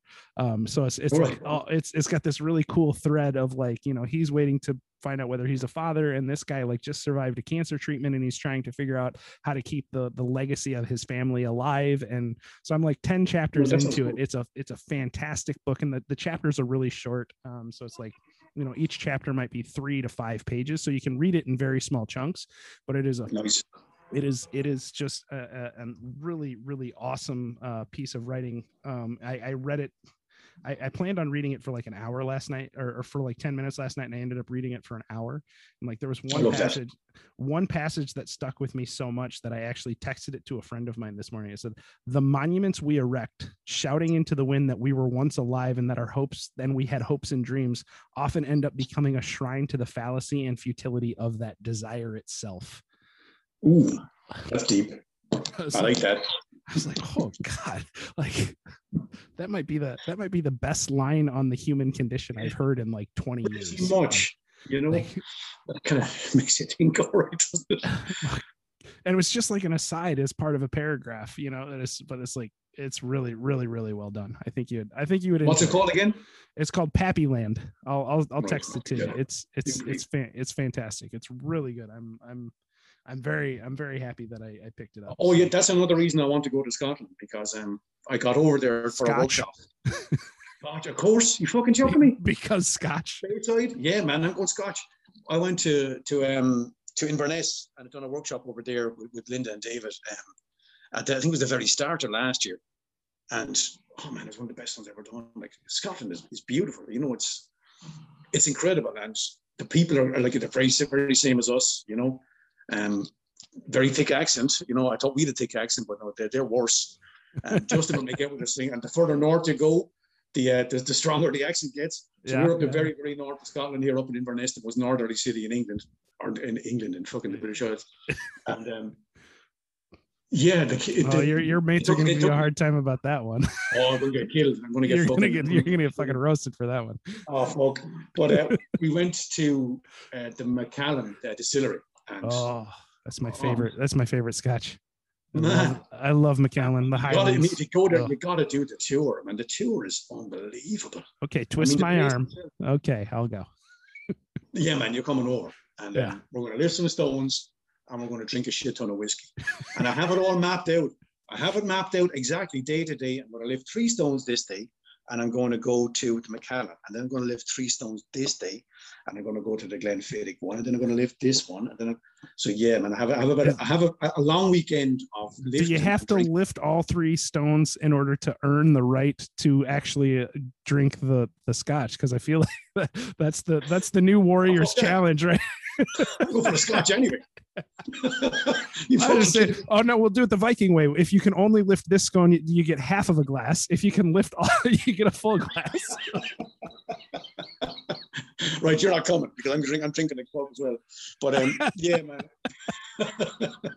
but yeah, I can't wait. It's it's it's kind of like this little uh, thing at the like the light at the end of the tunnel for me.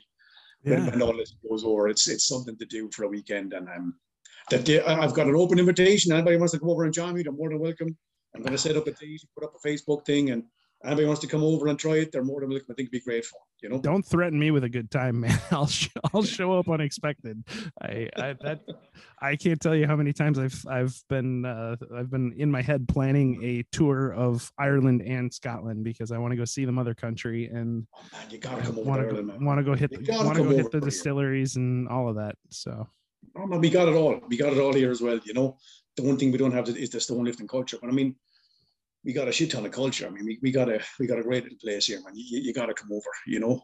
Um, we show you around the sites. We get all a bit of local history. We do a shit ton of drinking.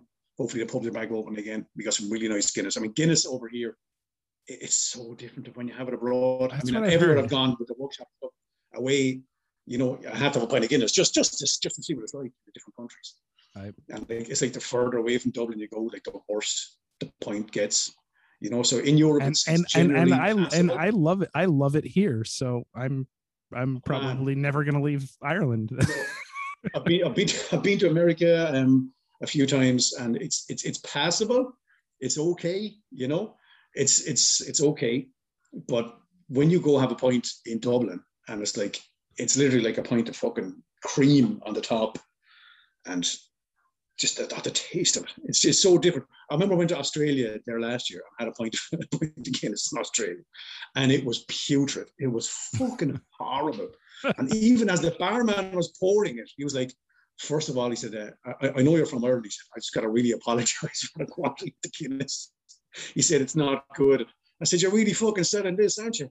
So, it was fucking awful awful. That's why I drink. Ireland. That's why I drink local. So whenever you go to a place, you drink whatever the local whatever because it's going to be best mm-hmm. closest to the source. So you go to Ireland, you drink Guinness. You go to you go to Scotland, you drink Scotch. You go to Italy or France, yes. you drink wine. Right? Like you know, that's lots and lots. That's well.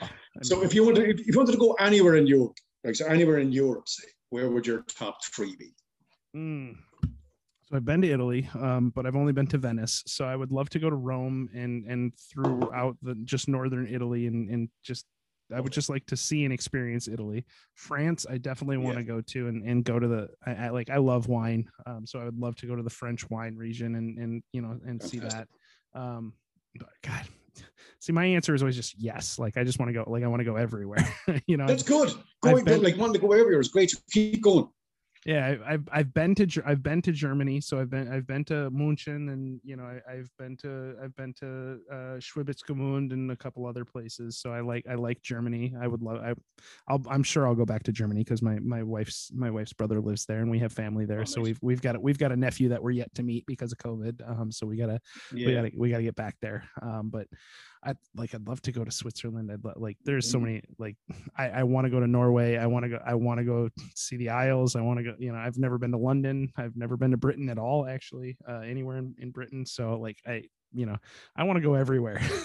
yeah, man, and there's nothing wrong with that. You know, I mean, I'm looking enough that I've been to all those places and if, um, they all have fantastic things and fantastic people and, and um, you know, in like northern Italy, like uh, with Alessandro and and his uh, his wife uh, Chiara and got up around um, Livorno Ferraris and Turin and all, like northern Italy. It's, it's, beautiful and the people are fantastic and they know how to eat, they know oh, how yeah. to live, and they know how to have a good time up there. You know, they're yeah. they're a great bunch of people.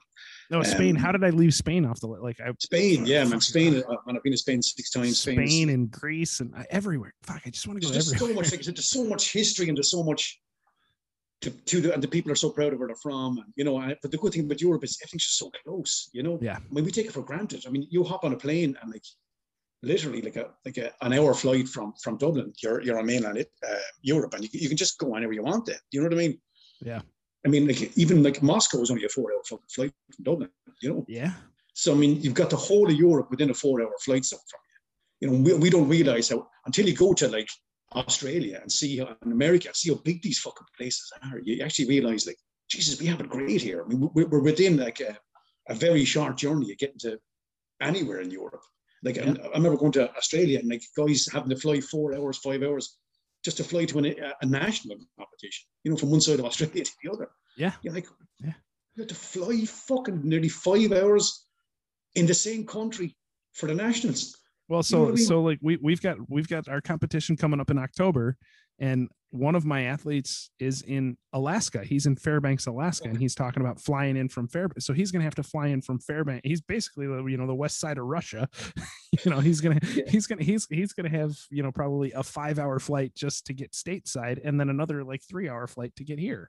You know, so like that's, that's you know, it's, yeah. It's, I mean, and pe- people pissing. I remember people pissing and moaning in Europe about having to go to you know for the Europeans and having to fly like three hours and the amount, the amount of time it takes and then like I went over to Australia and was like, oh, you shut the fuck up. You kidding me?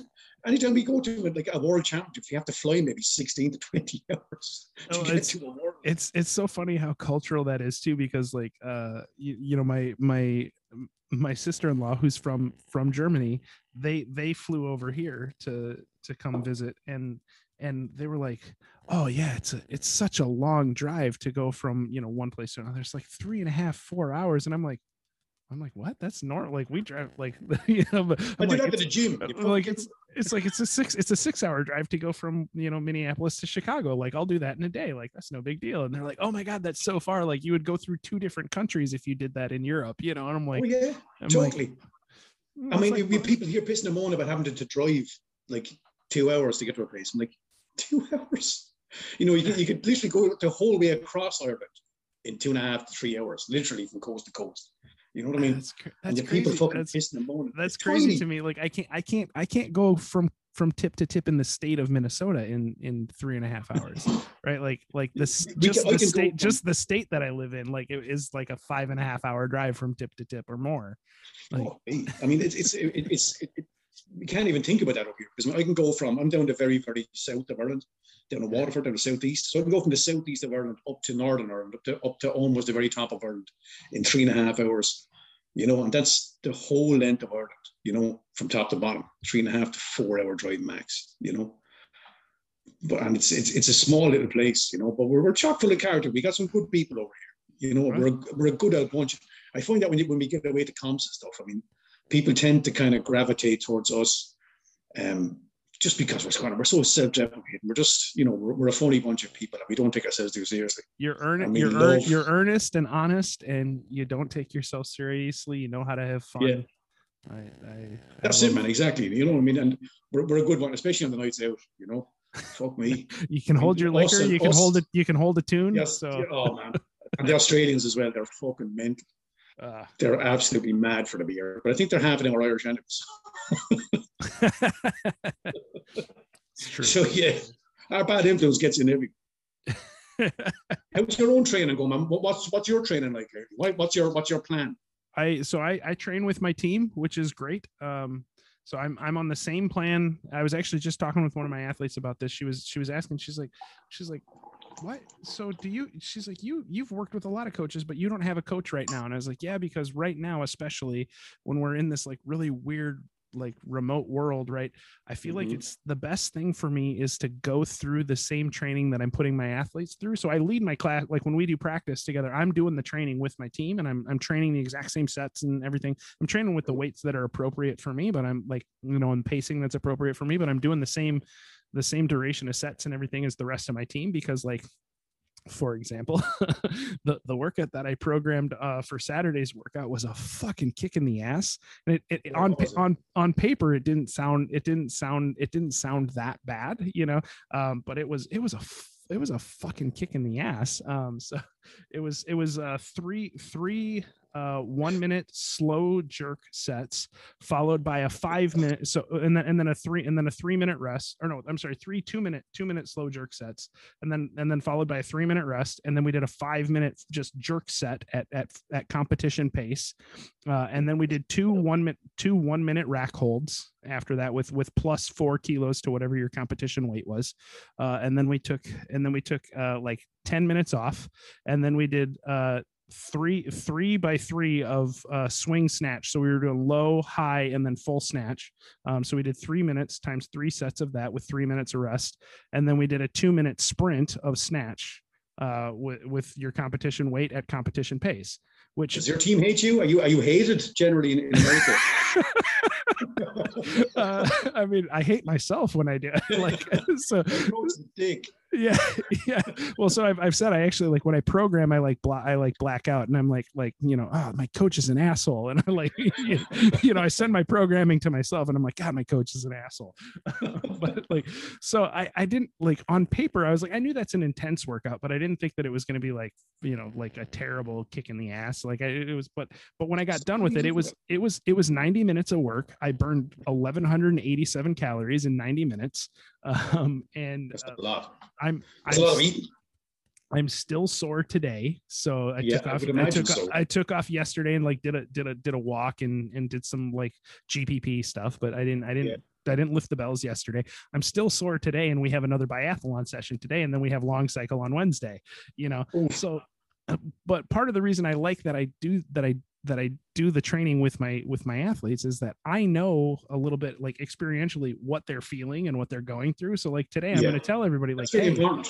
like hey That's very I'm, important. I'm very sore. If you're very sore, like I Mm. am, like, hey, I'm not going to do 22 kilos today. I'm going to go down to 20s, and Yeah. and I, like I'm going to adjust a little bit because I'm still super sore from from Saturday. So if you're in the same boat that I'm in, then you Mm. can do the same thing. And like you know, it gives me a little bit more empathy and and No, man, that's that's a very important trait to have as a trainer because I see a lot of guys online now. It it really fucking grinds my gears that there's guys who are doing like these kettlebell certifications, and suddenly they're they're kettlebell coaches, and you know, especially sport coaches. It really fucking annoys me. It's like I didn't want to become a coach until I gained master of sports rank, and until I this is me personally.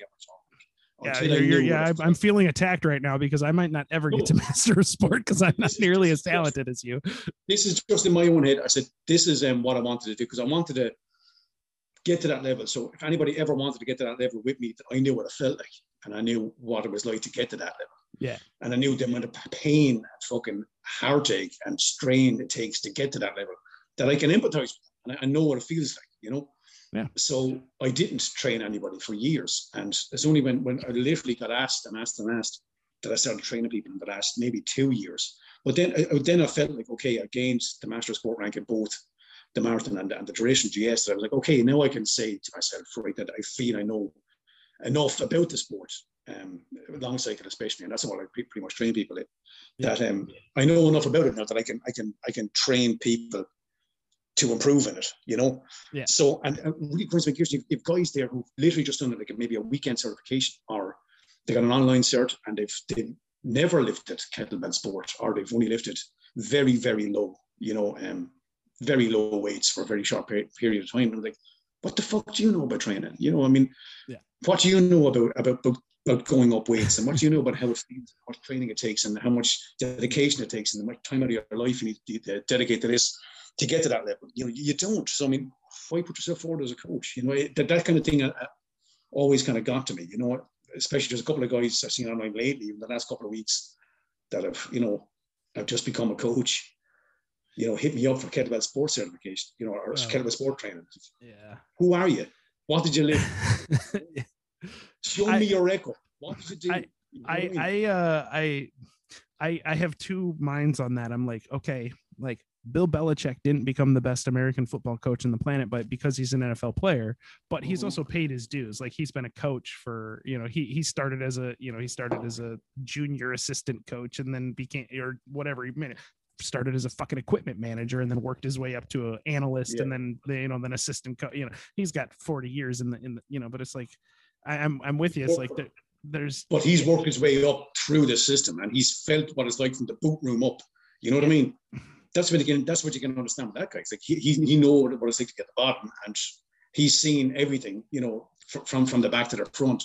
So I mean, that kind of stuff is great. But you're someone who just picks up a fucking bed and becomes a coach. Yeah, I, that, I just, I, uh, it's it's my own, it's my own uh, defense mechanism of uh, against against my own lack of a lack of high level accomplishment on the platform. Right, like you know, the highest rank I've achieved is rank one. You know, and yeah, uh, you know, but I I did just I did just finish a 10 minute triathlon. You know, and and you know, it's. I was about to ask you. Can I ask what's your favorite thing? It doesn't have to be kettlebell sport What's your favorite thing that you've ever done, accomplished, um, sport wise in your in your career, in your life so far? Oh God. Um, what's the thing that it doesn't have to be the best thing you've done, but what's the what's the favorite thing that you you've done that you say, "Fuck man, I'm really really proud of that," and I've done, you know, proud of what I've done. Proud, proud of, proud, um, yeah, proud, proud of. Um, hmm sorry putting on the spot. No no it's a great question and, and i don't i don't I, I, have such a hard time being proud of accomplishment like it's a it's a struggle of mine like I, am not real good at t- tasting the champagne i'm not real good at that um, um you should be man because it's all part of it. Yeah yeah it's just i struggle with that i'm always i always i'm very self-critical so like um probably the most fun and like the thing i'm probably the proudest of that i that i did in in sport was uh in sports just in general was um i I my senior year of high school, we had a really really good football team, um, and we yeah. we uh, we won the conference championship in our high school. We we actually didn't allow a point to be scored on us until the seventh game of our ten game football season. So we awesome. were a very very good football team, um, and we we end we but we lost in the second round of this of the the state playoffs to the eventual state champion. Um we lost by like two scores to the eventual champion and they went out and like blew blew the doors it's, off of every, yeah. every everyone else. Um and actually had like the, that head coach told our head coach like you guys were our championship game. Like you guys were the best team that we right. faced you know?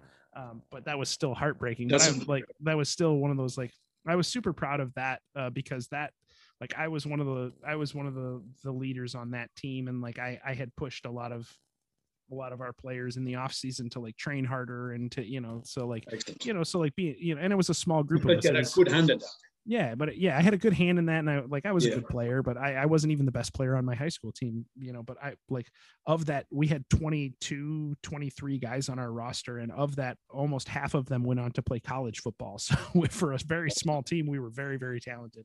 yeah, of, that's fantastic. Had, had, a lot of good players, um, so it was a lot, and it was just a lot of fun because we like we were all tight knit and we worked hard and you know we took it we took it relatively seriously for for high school seniors you know so it was it was a lot of fun that that was probably the thing i was that was probably the most fun i've ever had playing sports Excellent. you know you know no um, and that's something you should be very proud of that's that's yeah. fantastic you know it's, it's great to hear stuff like that because i mean i love asking people that because it makes people kind of pause and think it's like, oh yeah, yeah, I, I did that. You know, fuck that that was great. You know, I mean, you know, it's it's nice to sometimes sit back and think, you know, um, you know, I've done something pretty fucking cool. You know what I mean? Yeah, yeah. And I, I look, I like, and I look when I look at like kettlebells, like I look like, you know, I it's been shit it's been like five years now since i since i really started competing seriously and like like when you think about like oh my first Mm. competition i couldn't finish 10 minutes on the 16s with long cycle and i finished a 10 minute snatch set but i couldn't Yeah. finish the six i couldn't finish a 10 minute long cycle set on the 16s and now Doubles, yeah. like to to to do like a, a a triathlon with the 20s and do 10 minute sets with the 20s and you know like that's a long way to come and you know i was i was It's a huge bit of I was I was not happy with the fact that I didn't finish the 10 minutes on long on long cycle um, but I but I I probably could have uh, but there was a whole Mm. there was a whole fault like there's a whole thing with that like I because of the online competition my my camera fell over during my first set and I had I, I stopped like two minute so I, I stopped two minutes into my first my first set and then I and then I hopped off. I went and coached one of my athletes or watched one of his sets for the I watched his long cycle because he was right after me and that had been the plan. Like I was going to do my Yeah. set and then I was going to go watch his set.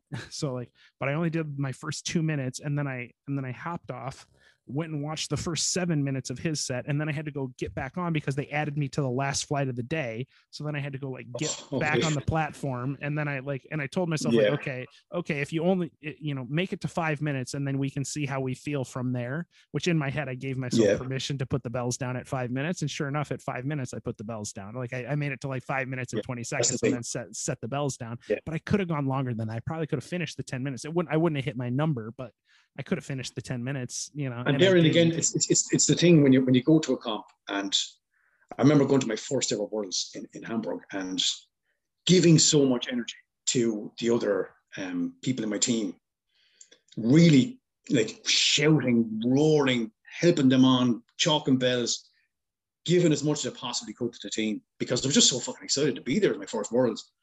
And by the time I went on myself, which was later on in the day, emotionally I was drained. You know, I was actually emotionally drained Yeah. before I even went on to do my own set. And consequently, I, I, I came fourth um, when I knew that if I'd hit my numbers in training, I would have come first. And it was a hard pill to swallow, but it was a great, it was a great learning curve that I gave out so much energy at the start, just through pure excitement yeah of, of being at a world stage and watching all these top lifters lift, you know, and not probably not eating right, probably not, you know, not not uh, hydrating well, uh, and giving out so much. But the, the- when I went on, then I made a mistake. But I mean, the next year I didn't do that. The next year I deliberately didn't go into the stadium until about maybe 45 minutes before my lift, and then went, then came in, got the music in my ears, done my warm up, done my training, you know, my, my, my, pre-com training, um, and went onto the stadium won, you know, and it was like little things like that are, are, are great, are, are great, um, great things to learn from, you know what I mean, as, as you go forward in, in your, especially in international lifting, because small little things make a massive difference when like there's only one or two reps in it, you know what I mean? Yeah. You, you're Yeah. there, like the- the t- you, you, you all could be training like eight RPM, like there could be 10, 12 guys doing eight RPM on 24, say. And whoever, like, you know, there's only one rep to win it.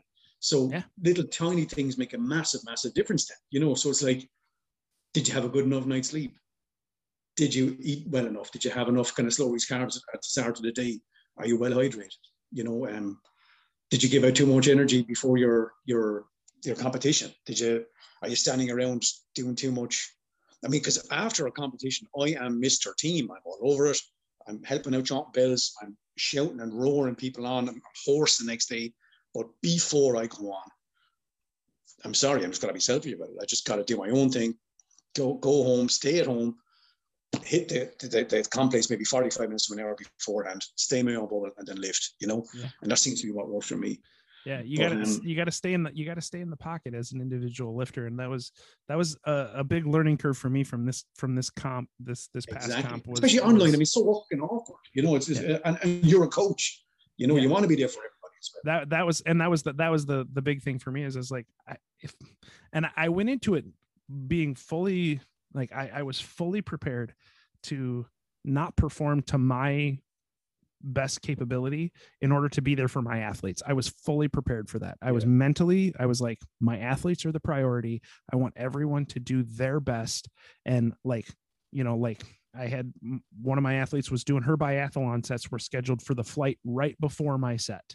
And so Mhm. I was like, Hey, I'm going to be there to coach you. And she was like, Don't you need to be warming up? And I was like, no, my set comes second. I don't care. Like this is your first go at biathlon. Like I don't care if if if I miss my number, that's fine. But I want to be there for you. And I was yeah. fully mentally prepared for that. But what I didn't fully understand was like you said the mental energy and how emotionally drained i was i was gonna like just how much it was going to affect me like because I, I had consistently hit um 12 to 14 rpms in in training on jerk on the double 20s mm. so i was my yeah. target my target was was 130 reps that was my target that i thought i was going to be able yeah. to hit was 130 reps i hit 109 i hit 109 yeah. because it was just like i didn't get a warm up in which i you know that was just and that was fine i didn't get a warm up in and but then i was like the i didn't realize how much i my empathy would give me the adrenaline rush and dump that you feel on the platform yourself as well because i care so much about how my athletes are doing. So like it's oh jordan it, was, it is huge. And I, I, remember i was coaching um, sharon millis and sharon was going for the worlds two years ago now in um in, in it was 2018 2019 but she was um she was in great form and she was going into the worlds and I was like this girl could win she could really win this world you know amateur snatch um 16s she put in huge numbers she was fucking flying. And I remember I was getting comp nerves. I was getting so worked up. I mean for three nights beforehand I wasn't sleeping. And then when I knew she was on because it was on in South Korea like I was walking around work. I, I literally left my station. I went up and I just was pacing the hall upstairs watching her lift, and I was like, I was fucking drained after. I was so tired. I literally had to go to the car to sit down for 10 minutes. And that was just after watching my athlete lift. You know yeah. what I mean? Yeah. And then it was like, you know, put that in your I had, perspective. I, I had, five, I had five, I had five, I had five athletes lifting in that competition. And I was the sixth. So I was like, I was That's all it. over the fucking map. oh man, you'd be fucking wrecked. You know, you'd be wrecked after that. And then I slept like a baby. it's not going to happen you know. But I mean, it's great that as a coach you were there, especially for a first competition, because you know, like these online comps at the moment, it's like you know they're they're they're grand. But I mean, to give people the taste of their first, the first or maybe first or second competition, and to be there for them, I mean, that's they, they need that. You know what I mean? You know, they, they really do. So I mean, fair folks to you. That's um that's being a good coach. Yeah, I mean that's that's always like at this point I've like I, I want I want to continue to get better as as a lifter myself because I'm I'm still young enough that I can still improve and I can I can achieve. Um, but my priority at this point has shifted to where I want my athletes to uh, like. I'm I'm I'm far more proud of what my athletes do than what I do. Um, and it, it's I mean it's also beneficial that my athletes are all better than me. So uh, you know that makes it that makes it a lot easier. But like I'm like I don't know. I'm just I'm so much I'm so much more proud of like if one of my if if I hit rank one, I'm like okay cool that's what I expected of myself. Or if I hit CMS, mm-hmm. but like when one of my athletes does it, I'm so much more proud of that. you know. So well, you like, should be because like you were the guide the guiding hand of that. It's a different feel, isn't it? I mean, like I'm only kind of new enough to the coaching into it myself, only a couple of years at it now, but you're just so proud of them when they do it. You know what I mean? Yeah. You really are. You know, it's it's it's a great feeling. You know. Well, especially like, especially when they like they execute the plan perfectly, and it's like like like when everything go like when everything comes together, and and it go mm-hmm. like you're like okay we've we've spent so many months like training and doing all of this and like okay here's the plan and like you have somebody yeah. that's like they come in like you said they're really they're really prepped and you're like god they're they're gonna fucking crush it. And especially when you're like you're gonna crush it. And they're like i don't know. I'm because we all have those doubts in our head as an athlete. Like they're like of course you do. yeah they're like yeah oh, I'm, not, I'm not i'm not sure. And like in you in my head like i could see their performance more than they could and i'm like no you're gonna fucking crush it like I can see it. Like you're gonna yeah. fucking crush it. And you tell them that, and they're like, okay, well, I'm not sure I feel that yet, but okay, you know. And then it goes out and they make it happen. They execute the yeah. plan perfectly, and it goes exactly like you thought it was going to go. And you're like, See, told I told, I told you. I, fuck, I fucking, I fucking told you. And they're like, yeah, you were right. And they're like so stoked because like they performed even better than they thought that they could, and you believed in them the whole time. Like, um, no man, it's, it's great. That's, really the, that's the know, that's kind of what I'm heading towards more now myself because, like I said in our previous um, interview, that I'm very very lucky to say that I've done everything I wanted to do with the sport. I've hit every goal I wanted to hit, and there's not a lot of people can say that on any sport. No, you know, no. I mean, I literally ticked every box that I wanted to tick. So now I'm, I'm out the other side of it. Um, competition wise, I'll still jump in every now and again. Um, but it's just for funsies now. Really, I think my my competition edge is gone because everything like you know when you say like at the start, I wanted to get on the national team. I wanted to become an amateur European champion. I wanted to become an amateur world champion. I wanted to represent my country uh, on 32s professionally. I wanted to last 10 minutes on 32s. I wanted to get master of sports. I wanted to go then into marathon. I wanted to go um, represent my country professionally. I wanted to get master of sports. I wanted to do a world record. And I've done all that. And it's like, you know, there's nothing else I want to do. You know, there's nothing else I want to do with it. That's why I'm not training it as much anymore. Because I can say, look, I can honestly say that I've done everything and I'm really, really proud of what I've done. And now I want to help other people achieve that because I know what it's like. Yeah. So that's what I'm at now. And that's why I'm like, um, the next thing I want to do now is, is, is, is go to do the stone stuff because it's like, now I want to say I lifted the Inver stone, or I want to lift like maybe the Dinnie stones, and I wanted to lift this and that. And it's another just another box ticked. You know, something else you've said because I mean, I like we are saying before, I only got into sport of any kind in, in 2012. You know, so I mean, you know, I've done a lot already since then. You know, and I, I just want to keep doing things until I can't anymore. So, yeah. like, first of all, I was doing the running. Like, I wanted to run a marathon. Then it was like the whole kettlebell sport thing, and now it's I wanted to, you know, on a totally different fucking thing altogether.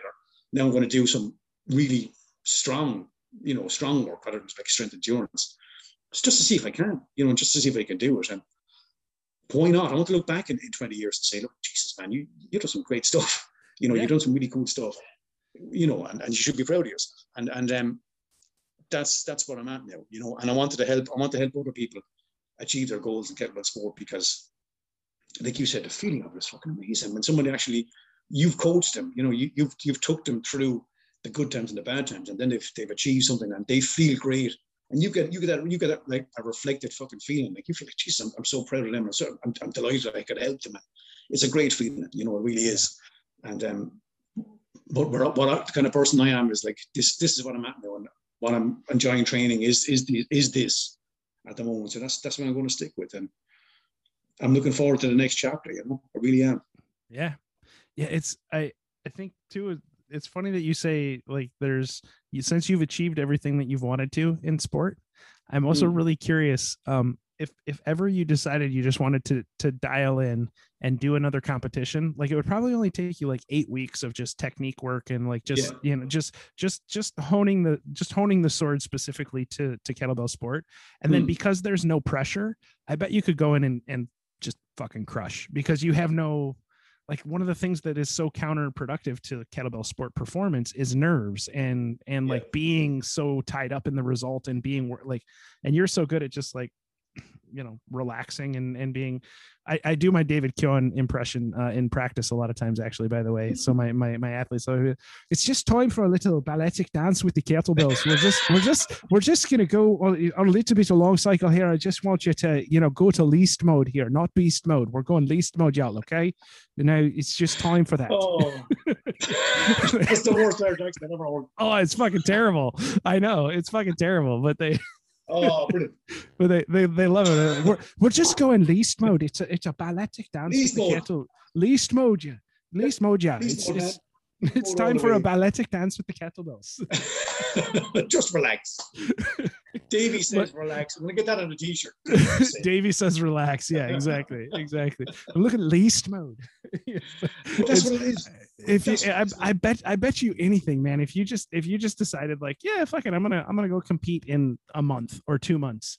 That you could, you could dial it in, and you would probably go, you could probably go get master sport again, like that because because um, you're doing because you're doing other things that have kept your strength up. Your mobility is already there. You know what yeah. it feels like. It's a and if you gave yourself a month or two just to get that specific honed in skill I, I don't think it would yeah. be I, honestly I don't think it would be a problem for you. I think I think you could do it. I think you I don't know. master sports I don't because master sports is is is so specific and it takes so much time and it takes so much consistent effort but I could definitely go and lift. I think definitely could go and lift at a at a high level on, on amateur, definitely. Um, Jesus, I remember like I, I don't know if it, we touched on this last time. I remember going to Australia with, with no training at all on kettlebells because at that time I was doing like the gymnastic rings. I don't know if you remember any mm, training yeah, stuff. I was doing oh, yeah. all gymnastic rings. I was doing like muscle ups and fucking all that kind of stuff and really all enjoying crazy, all that crazy bastard shit.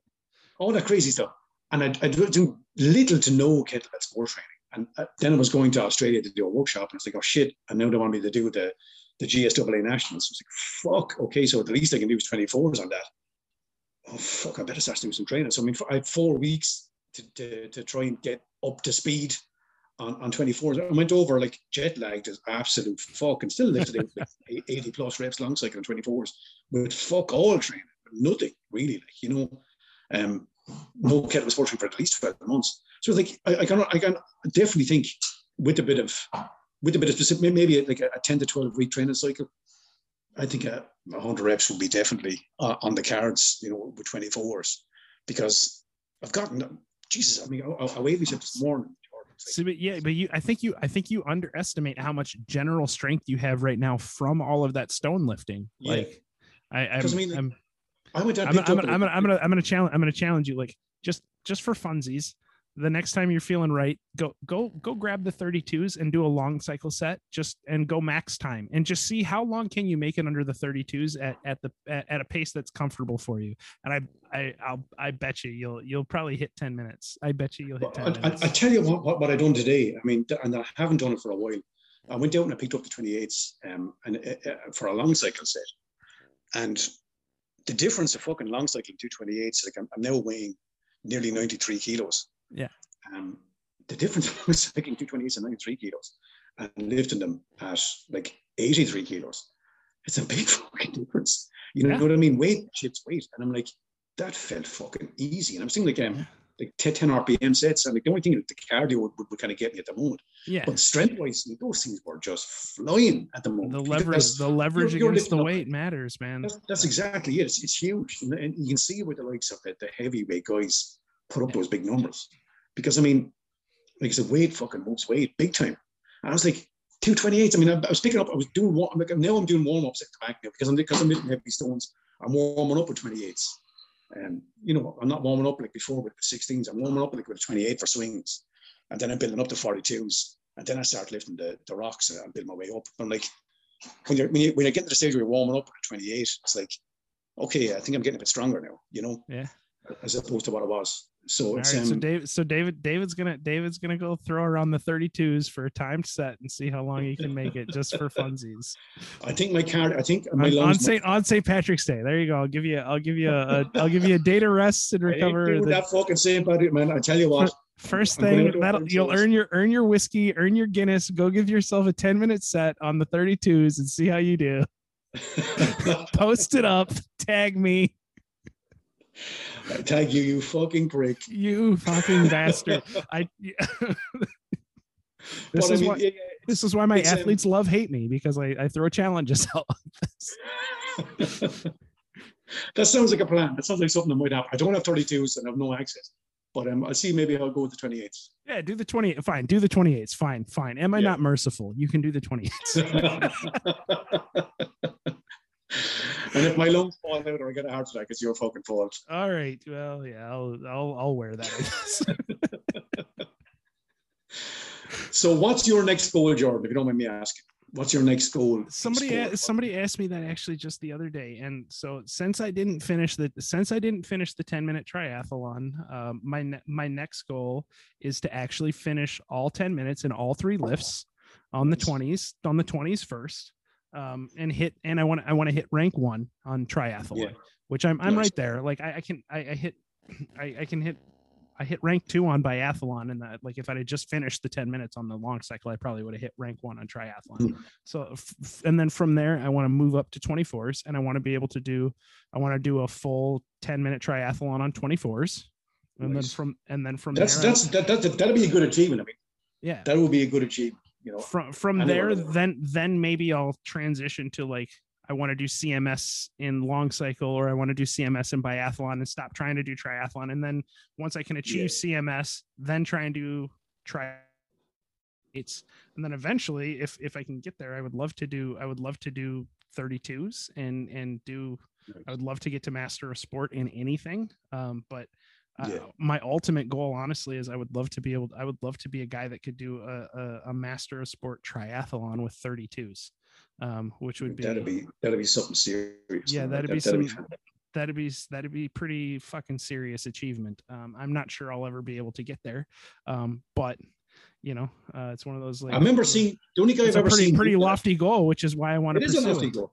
But I mean, your goals have to be high enough that they kind of scare you, don't they? I mean, Yeah, they really do. yeah. And that to- that that one definitely puckers my butthole a little bit. So Yeah. you know, it makes me a little scared to say that out loud. But I mean, I remember I was, we were doing the no borders kettlebells comp, but you should get in on because we're we're doing that again this year, which is like at the time it was just um you have a three minute set and you got to do three minutes as fast as possible on whatever lift of the week it was. Yeah. Um, I don't know what you'd even hear about it last year. It's fucking great, Craig. So I mean, like one one one week might be a jerk, one week will be long cycle, one week will be maybe front squat, one week will be back Oh squat. yeah, yeah, one I've, week se- will I've seen it. You and Kim Fox on team was team uh, Sagittarius or whatever the fuck. I was on me, me and Andrea Lavoie. Me and Andrea were Oh on. yeah, uh, Andrea. Lavoie. Yeah, yeah, yeah, yeah. Oh, fucking yeah. cro- two, She's a two, fucking animal. Dude. She's she's so she's so good. She's so good. And I was just I was just on a happy hour with her for for one of the Team Canada guys' uh, birthday a couple days ago, and yeah, it, it was it was funny. We were giving Maddie a hard time because he kept he kept comparing himself to Andrea, and we're like, dude, stop comparing yourself to Andrea. She's a freak. like, she's so good. She's a fucking animal. She's You an know what I animal. mean? She's I mean, she's so for her body weight, you know, and she was just hitting. She was getting, getting constantly getting best result all the time. Yeah. And, and at the end, it was like I was just feeling so emasculated. It was like, you're just too fucking good. You're Dude, making she's, an absolute she's, show. she's less than half my body weight, and she can beat me on the 24 kilos for long cycles. That's incredible. Like it's know, it's it's cra- it's a cra- it's crazy. Like she's uh, I'm gonna I'm gonna ha- again, her I'm gonna have her on the podcast here soon. So You have to, man. You got to get her on. Get her on and have a chat. I look forward to hearing that. But I mean, yeah, that, that was that was great fun, and that, that kind of kept training for a while. But um, Paul, the only guy I've seen doing like going back to triathlon, the only guy I've seen doing a, a, a 32 kilo triathlon was at the very end. The last thing you had to do was a triathlon at any weight, um, three minutes of each, obviously enough. And um, I think I done it on the 20s, uh, 20s and 28s. I was like, no, I'm not going to do it on 28s. Um, I did it on the 20s, and I saw Paulus, George, was it Georgiadis from from Greece? Yeah. Paulus done done it on 32s. Just like so easy. Just it was look just looked so easy. You know, it was like fucking that was fantastic. Three minutes, make, Jared, I three make, minutes long. I make nothing I make nothing look easy. Everything is everything is a battle. I make it look as hard as it feels. but you know, uh, I can I can battle through. What about the least mode on it? You gotta relax and be balletic with the elbows on uh, dude i can't i i'm too fucked up from playing football for so many years to have least mode i have no least mode. Everything is fucking balls out, beast mode. Everything. i'm in i'm in least mode right now sitting in my chair having a whiskey and talking on talking on the uh, zoom call so that's that's my least mode brother so, I can see you're kind of sweating there, you? yeah exactly yeah exactly it's getting it's getting a little getting a little tiring but um, no, it's it's it's it's great to have a goal at that. That, that kind of stuff drives. You know, that's the kind of stuff you need. You Yeah, know, so I mean, that's important. Yeah it's so it's either that or i'm going to age into master of sport. That's the other thing i've said is like i'm going to be that i'm going to be that like 75 year old guy that can still fucking throw around 24 kilo bells like like a madman. Like i'm just going to be that that old fucker that just like never stopped lifting and just like like yeah i could do i could do 65 reps on long cycle when i was 35 and i can do 65 reps when i'm 75 fuck you Oh You man, you see, you see these guys doing like these uh, these these senior guys, you know, or even the forty pluses guys, like at, at world championships, and like guys are fucking animals. I was watching a guy there like in his fifties, and he done like two hundred four jerk with the twenty fours. Yeah. I was like, would you ever fuck up? You know what I mean? How the fuck am I ever going to compete in Masters when you give these Russian mad bastards who've been lifting for, for 30 years? He's Yeah. turning up against this guy, like, you know, he's been lifting 32s for like 20 years of his life. Suddenly he's on 24s, like, yay, these are like balloons, you know, He's pumping up reps. You're just sweating bullets trying to keep up with him. yeah i i'm i'm The Russians are I'm, on a different level. I'm pro- I'm propagating a conspiracy theory that the the Russians are actually manufacturing kettlebell lifting cyborgs. Um, Dennis Yeah, Dennis so. Dennis Vasilev was actually the first prototype. Um, and Oh, he's ridiculous. Actually, he was on them. Are you on the kettlebell sport hangout? You on yeah, that? oh yeah, oh yeah. Oh yeah, I'm on Um, there. Yeah. do Dennis? Dennis's uh, Dennis's They training ne- on there. they're never they're never at times when I can do them, and they don't record the sessions, which they really should record them and like Ah. post them on a YouTube channel because I would I would totally I would totally go do them later when I could, but they're like almost always Yeah. like when I'm working or doing something like you know Yeah. just, I've just never I know it's I've- generally on a Wednesday evening for us, but I mean that's like twelve o'clock in the day for you guys over there, isn't it? yeah yeah it's usually in the middle it's It's like usually in the middle of my work day and i'm like in a client facing meeting like not something i can just skip out on You know, yeah and go How straight was- for an did- hour and then come did back. uh, did dennis did dennis cru- did dennis crush everyone and just be like oh this is easy No, no, Dennis just don't you done a decent session. Um, it was, I think it was was it three or four minutes of jerk, um, two or three times, and then we done snatch. So we done just a jerk snatch set, and then he done GPP. Um, but I didn't stick around for the GPP because I literally lifted rocks for an hour before I came onto the set. so like I don't need to do a GPP. Um, I lifted stones for an hour before this, so I didn't do the GPP with him. But um, I, I, all these sessions are, they're great fun, and, and we had some they've had some great people on that. I mean, we Oh, had yeah. like you had um, Ivan was on it, um, Dennis was on it. Um, steve Andrea Riddle just did one one. last just did one Steve last Gordon's week doing one. Steve, Steve Gordon's doing one on, on Wednesday. Yeah. Um, had Kim was on it. So I mean, you've had literally the best people in the world, like you know, training, and it's great fun. And the guys, the guys from England are great crack, and there's usually a bit of banter going on, you know. So it's it's, it's good fun. It's it's good fun, and you get people from all over the world joining in. So it's it's a nice kind of relaxed. It's not taken too seriously. You know, the training sessions are pretty difficult, but I mean, you're not taking it too seriously. You're having a bit of fun. There's in between the minutes off. There's always a bit of fun going on. So yeah anybody who's not on it should get on to the kettlebell sports because it's it's a bit of crack. It really is. nice i love it man Plug All for right, brother. guys. Well, I should let you go because I actually have to go train in like four hours, and I've I've now had uh, two Guinnesses and two whiskeys, and this is probably not the best pre-training fuel, but uh, you Of course it is. That's Irish pre-training fuel. I done my best. I don't know my best sets ever after getting absolutely hammered the night before. so uh, you're on you're on course for a PB today, and when you do, tag me in it. I will, I will. My my team will my team will laugh at me when I'm like, oh yeah, Guinness, uh, David. They're just they're just gonna laugh at me. and They're gonna be like, yeah, that's what you get, you fucking bastard, for being such a dick. Best thing you can do is just keep drinking now, George. Just keep drinking and then go. That's the, No. just don't stop. That is terrible advice. That is absolutely terrible advice. But Glad it's- could help. it t- you know, turnabout's fair play. I just told you to go do a 10 minute set on the uh, double 28s for St. Patty's Day. So, you know, it's, it's, it's fair, it's fair play. So, all right, man. you, It's you gotta so, keep drinking and then lift tonight. it's so, it's so good. It's so good to hang out with you, man. We, we got to do this again. I, I love it. And happy St. Patty's to you, Sláinte.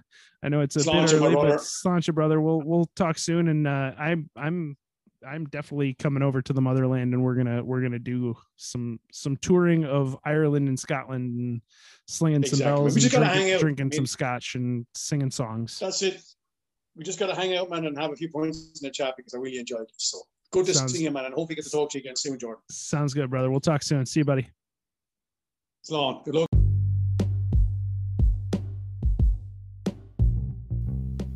Thanks for listening to this episode of the Platform Podcast. I'm Jordan Kundi Wright. If you have a question, please email me at Twin Cities Kettlebell Club at gmail.com. Follow us on Instagram and Facebook at Twin Cities Kettlebell Club, on Twitter at TCKB Club, online at TwinCitiesKettlebellClub.com, and please help us grow our reach and give us a review on Apple Podcasts, Spotify, Stitcher, or wherever you get your podcasts. Until next time.